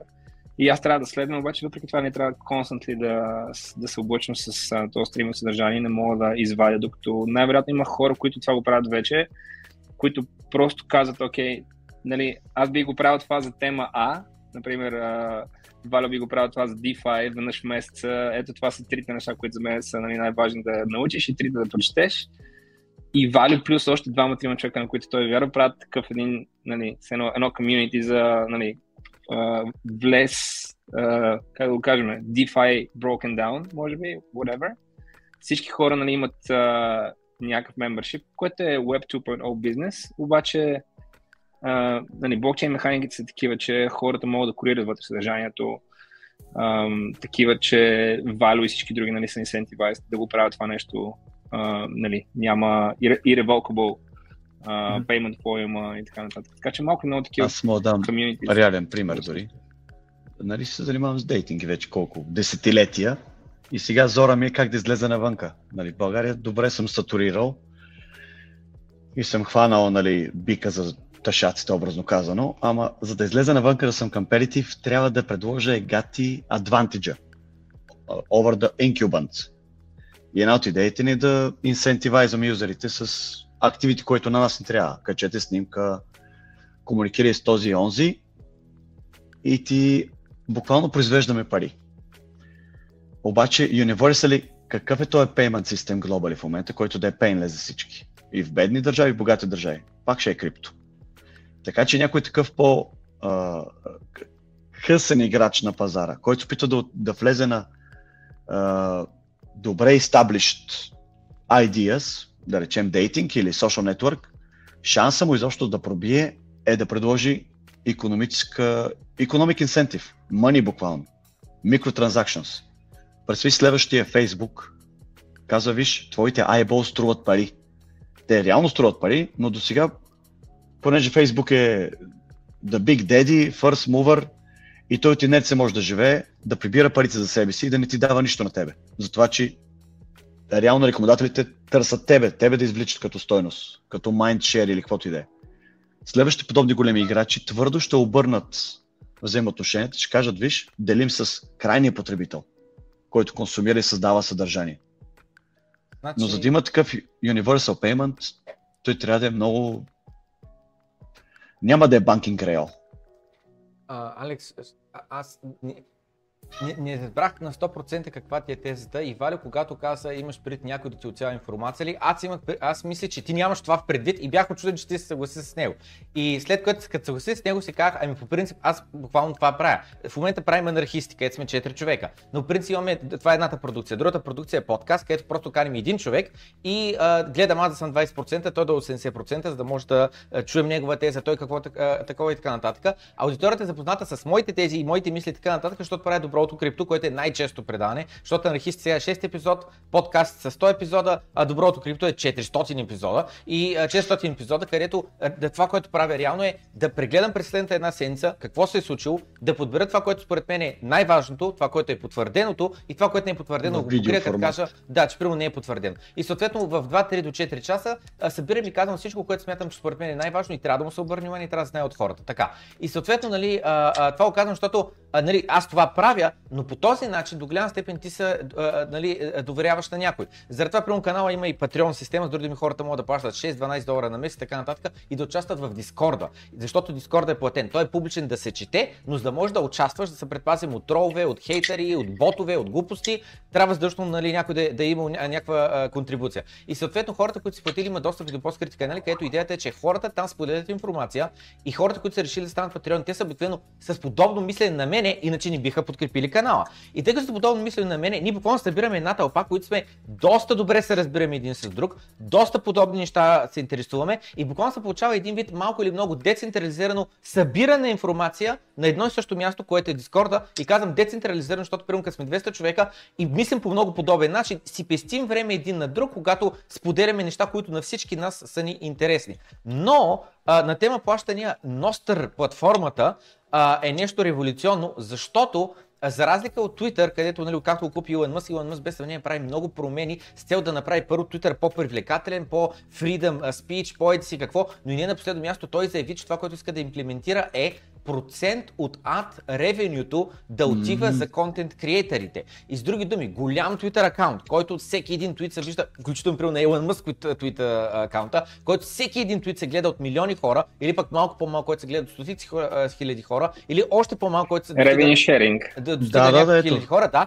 да има revenue sharing абсолютно справедливо спрямо това, кой създава най-много съдържание, ма не е достатъчно само да спамиш съдържание, на кого съдържанието се гледа най-много. Води до time spent, да, да. Да, и съответно това нещо е страхотно, но следващият левел и това нещо, което съм много разочарован, че Twitter не го имплементираха, е Nostr, където в Nostr имаш Lightning Network Tips, които там ги наричат Zaps, където всеки един човек, когато твитне нещо, то нали, е много подобно на Twitter, затова казвам твитне нещо, бродкастне нещо, неговия твит Нали, хората могат да коментират, но, но и по-важното, могат да натиснат за бутона. И натиснат за бутона, изпращат малко количество биткоин или много количество биткоин до този човек. Защото нали, тия типове, примерно в момента, докато върви този стрим, сега в момента аз съм изкарал от него 5 лева, благодарение на Пламен Кинекс, 2 евро и 49 евро, благодарение на социално зло и още един тип има, пак от социално зло, 3 евро 49 цента. Та това са примерно 15 лева нали, по време на този подкаст са, са, са Имаш ли revenue sharing ти или не? Те, те са типове. В кого ще направиш ревен? С хората, които гледат ли? Да, та мисълта беше следната, че в случая тези типове Въпросът обаче те минават през AdSense. С други думи, те задържат немалък процент, а, а, имаш данъци да плащаш, имаш данъци какво. А благодарение на Bitcoin Lightning Network може наистина да бъде пърсън до пърсън. Аз искам да те типна. Както аз като слизам от а, а, таксито, ако съм доволен, му ставам бакшиш, казвам за теб е, благодаря ти, бързо ме закара, видях, че кара добре, видях, че не си измисли някакъв обиколен път и така нататък. Искам да ти, да ти оставя бакшиш. И в случая, нали, мисля, Сигналите беше... да станат пари, да, коментари, да. волтове, всичко. И в началото това, и което. Това ще стане, когато тук делими, защото това, което на как да ме обърка и, и Михо, когато ти каза, че имаш пред някой да филтрира за теб информацията, аз бях очуден, че, че ти се съгласиш, защото аз мисля, това, за което ти говориш, е на тема AI. В момента на чат GPT буквално можеш да му кажеш следния промпт, а, разучи. Не, това е текста... е совното. Това е совното вече. Това е, това е совното точно, проблем вече. Точно. Различи текста Обаче, от моите да. имейли, научи се как аз пиша и след това искам да ми отговаряш с текст, който все едно аз съм го писал. И той може да го направи. И по същия начин най-приятно може да му кажеш, виж кои твитове аз съм лайкнал, лайкнал съм тези, тези, тези, тези даваш му списък и след това казваш, базирайки се на тази информация, четейки Twitter, ми препращай твитове, които според тебе аз най-вероятно ще лайкна. Да, то проблема идва при мен, по-скоро е моя ни, който аз гледам да намери някаква нали, динамика да фана дали има такова нещо в криптосвета, е бизнес съдържание. Тоест, нали, как да го кажа, съдържание, което тебе ти помага да си по-добър професионалист. Това буквално е обучително съдържание. Нали? Това не е филтър на новини. Най-вероятно аз мога да го конфигурирам чат GPT всеки ден да ми прави един бърз снапшот нали, на най-полезните неща. Това е по-скоро съдържание, което не съществува онлайн, което малко хора споделят, защото те са го имали, научили, видяли, пробвали, тествали и така нататък. Другото, което е а, технологично съдържание, което не може да го намери също, нали, как работи един money market а, в DeFi, Валя може да обясни с два абзаца, по начин, по който ние всички други да се фараме да четеме два месеца, не може да го обясни друг човек. Такъв тип съдържание, което е професионално съдържание, което иска да научи нещо, иска да го научи от някой reputable source. Нали, на тези reputable sources не са incentivized да го правят това нещо. Content creation, да. А, ти да си активен някъде, да. Да коментираш, да. E-commerce вебсайт да оставаш ревюта, да. Всичко това ще стане платено в даден момент, защото obviously, докато първия го направи платено, всички други ще го направят платено. Но а, има скрито съдържание, което е само в хора, в които а, се занимават с нещо. Идеята е как да го изкараш това нещо от тях, защото те не са инсентивазни да го изкарват по някакъв начин, нали? да го имат. Андрю Тейт и, и, да си ползват левереджа. Извинявай, просто за това се сещам, слушайки те. Първото нещо, което си помислих е, че абе не съм съгласен, че няма инф... всичката информация има все някъде в интернет, било то лекции от един от университетите в Штатите, те качват също в YouTube, не знам с какво, било то някакви супер ниш канали, имаше един на тема DeFi, не мога да сетя как беше DeFi Explained или нещо такова, страхотни видеа правише, след началото като учих DeFi, минах през този канал. Мисля беше, че има ужасно много съдържание безплатно, но на тема скрита информация, която как да екстрактнеш, просто за това се сетих. Спомена думата Android защото наскоро тос от валютериемент, как се казваше бе Сребрения, ония, как, как се казваш, някой знае ли от валютеймент канала? Ираница. Ираница, Пи, точно. Пит, Патрик, Патрик Дейвид. Патрик Бърн или какво? Патрик, Патрик не Дейвид Бърн. нещо си. Та, та той е Патрик така. от Штатите долетя до Румъния, за да mm. направи подкаст с Андрю Тейт.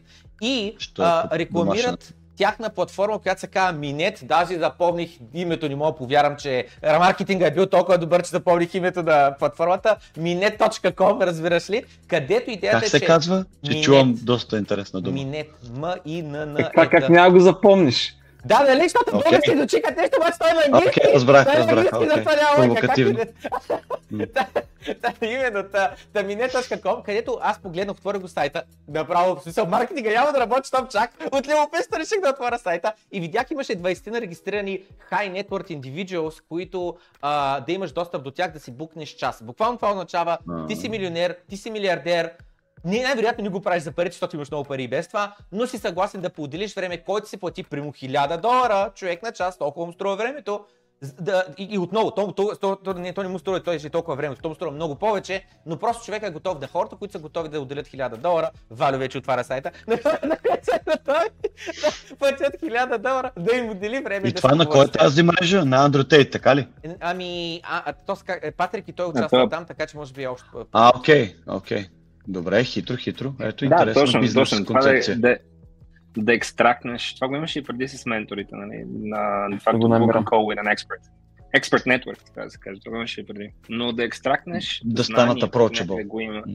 Да, или време също така, но това са, с, едно, с какво можеш ти да търгуваш, а, освен нали, с твоето работно време, е с твоето знание, с твоето извънработно време, най-вероятно. Инсент, нали, инсентивизирането да ги ползваш тези неща под някаква форма, това си бизнес модел, просто че просто блокчейн ти дава възможността това да го направиш. Доста по-лесно. Нали. Въпросът е дали е по-различно, отколкото просто да си платиш с карта. Така че, да, има... Интересно. Много по-бързо, много. Да. С, с това с картата, колко хора могат да участват? Модерния свят, образно казано. Нали, като правиш глобален бизнес, знаеш какви пречки е да имаш flawless payment systems. Той е такъв in the ass. Бразилия е един проблем с payment systems. В Европа друг, защото а, в рамките на Европейския съюз не го усещаш, защото имаме, изградили сме някакъв флоу тук на Banking Rails. Обаче в момента, който питаш да тръгнеш друг континент, почваш да мериш там conversion rate, rejection rate. Да. И, и има компании, които... Направите... Mm-hmm. Sorry, с такова не направите просто един форк на Nostra или някакъв ап върху Nostra за целият social dating. Ти там ще имаш цялата инфраструктура. Е, ясно, но моите не са още толкова подготвени. Лека по лека трябва да ги брейнлошнем за Nostr... това, на, на където отива света. Nostr е Затова... протокол платформа, mm. ти, ти, ти, бизнес не се гради така. Това е буквално open source, едно това е буквално за, за хората да го ползват така нататък. Различно е, не е, а, защото той иска и да има достъп, да има контрол над профили, над не знам в Ностър, не можеш да баниш хората. Буквално. Mm. Okay. Next има, има едно ленс. Decentralization. Не знам дали го знаете. Има, те доста има ленс, да. го, го тръбят, защото Аве го беква, нали? пък те са доста големи. Аз по принцип все още не съм, съм с малко смесени чувства. В смисъл от една страна супер, нека да има децентрализирана social network и така нататък. От друга страна, от бизнес гледна точка виждам много затруднения в това те да успеят да пикнат up speed. Особено сега с Twitter, нали, Елон Мъск, който нали, твърди, че ще направи Twitter нали, най, а, така се каже, нецензурирания data source на света и така нататък не знам, ще, ще е голяма борба. Според мен в social, ако става про за social networks, виждам много пречки за това крипто да, да пробие. За някакъв вид типинг, нали, като адон, нали, го виждам да се случи, но за да това създадеш изцяло нова социална мрежа, трудно. Телеграм имат шанс. Да, Те да, искаха, ама да. тъмните се ли викат, чакайте, много сте имат големи за да... Телеграм имат wallet, който... Имат wallet non-custodial, мисля, че в който мога да държиш биткоин. Да, да. Те са и супер крипто не френдли, фенове, да. ама също време притежават нетворк, който е вече globally impactful и за да не ги ударат App Store и Google Play, се опитват да. да маневрират между всеки изкуствени правила, които им създават. Mm, да, така че Павел Дуров определено е our kind of hero, но за да не бъде реджекнат и за да може да продължи да влияе, ще трябва да да го прави по-много с финес. Чак, чакаме Защо му спряха ICO-то? Да. Чакаме Американците да... директно се намесиха, нали? Защото е глобален по играч. Да. Нали? Директно стотици милиони хора може да им предложи идеята за къстади, крипто, мипто. Докато аз си представям, че султаните, те знаят, че това е неизбежно като технология, но не иска да стане много бързо. Некъде 15-20 годишен период на транзишън. А ако тръгнем прекалено бързо, окей, въди томахавката. Някаква регулативна заплаха, Гари Генслер и на света, всеки такива олигофрени. Но те са само да забавят процеса. Те не могат да го спрат. За да имаме време да се подготвим. Нали, всячески. Да. Та, в момента Telegram, ако, ако отворите Add Wallet, а, той е един акаунт, който ви позволява да депозирате биткоин, тон, това е на техния Тяхното нещо, да. USDT. USDT-то не съм сигурен на кой нетворк е точно, но това го пуснаха сравнително наскоро, така че определено отиват в тази посока да поддържат uh, non-custodial. Валя, Валя, Минект, а не Минет. А, Минет, окей. А, да, това запомних на Минет, защото Минет, нали? Обаче той е Минект, като изтърва, като Канект, обаче Малко Минект. гадно името. Такива кътата, власт една до друга. Okay. Как да не го изпуснеш? Как да не го изпуснеш това къ? Мое, аз, минутка за реклама, моят сайт за познанство в Индия се казва Миндил. добре, добре. Това е по-интересно. И между другото съм напипал, нещо напипах там. ужасно ефтино ми излиза да регистрирам, да регистрирам мъже през Google AdWords, чисто mm-hmm. като маркетинг концепт, нали, Find Hookup Tonight. Представяш как звучи за средния миндил, средния индиец. Който няма мобилността, няма допира за... Не са така sexually liberated по хиляди причини. Изведнъж някакъв сайт достига до тях с посланието, бе, всъщност лесно е. Регистрирай се тук и... Това ми напомня... Само няко... трябва да... Някой беше направил сайт за мюслим дейтинг, който е все да се намеря жена да се оженя. Тоест, нали, тук нали, вече е съвсем друга културата, не, не е for night, ами едва ли не, търся си буквално да се. Да, на, на културна, етническа, религиозна, там цвят на кожа, какво ли не. Тези опции са възможни. А, и аз, виж, Тиндър тук, Тиндър са направи 1,6 милиарда долара миналата година. Аз си представям, че съм склонен да плата, ако ми позволят да филтрирам на етническа основа. Или по държави. Абе, я ми дай hookup opportunities а, на бразилки или колумбийки, защото знам нещо, което... То това не е ли възможно? Не, няма така опция.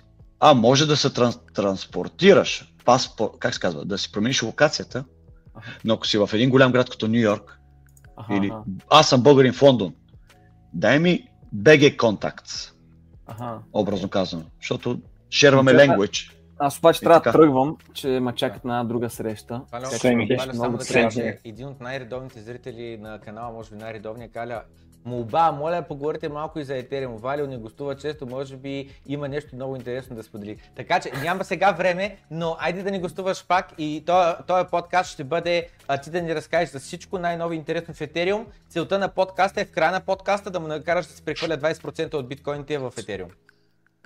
Трудно. Не знам дали бих се захвана. Не знам дали се справя. това, това, това ще е гола, дали такова, бенчмарка целта. Може ли Ethereum Preserve Your Capital Long Term? Ама ще има ли лайф такова, как купуваш дали, в 1%, 2%, 5, 10? Според мен е impossibility, защото толкова е хакабъл това нещо, толкова хора експериментираха в него, че как може да сторнеш Energy long term? Максимум е било 30% да бъда в Ethereum, така че не съм, да не съм дифо на, на дълбоко в Ethereum. Анатема. 30% в Ethereum, 20% в аутове, други, други да ми разбираш, шиткоини и 50% биткоин. Това ми беше на върха на аут сезона. Ма то реално е било, аз по-малко съм инвестирал, обаче то като напомпиха аутовете и то, то станаха такива цифрите просто. Да. Добре, добре. Ами, Браво, сме чакате. Много благодарим за поканата и аз трябва да, да скачам. Радвам се, ви говорихме с дуените. Добре. Да. И ще ви слушам следващия път. да правите дебриф. Не, не, затваряме всички, затваряме всички. Лек ден на всички, лек ден на всички, които гледаха на живо и ще се видим в следващия епизод на Брод Крипто. Бай! Чао от мен! Чао, чао. Stay safe.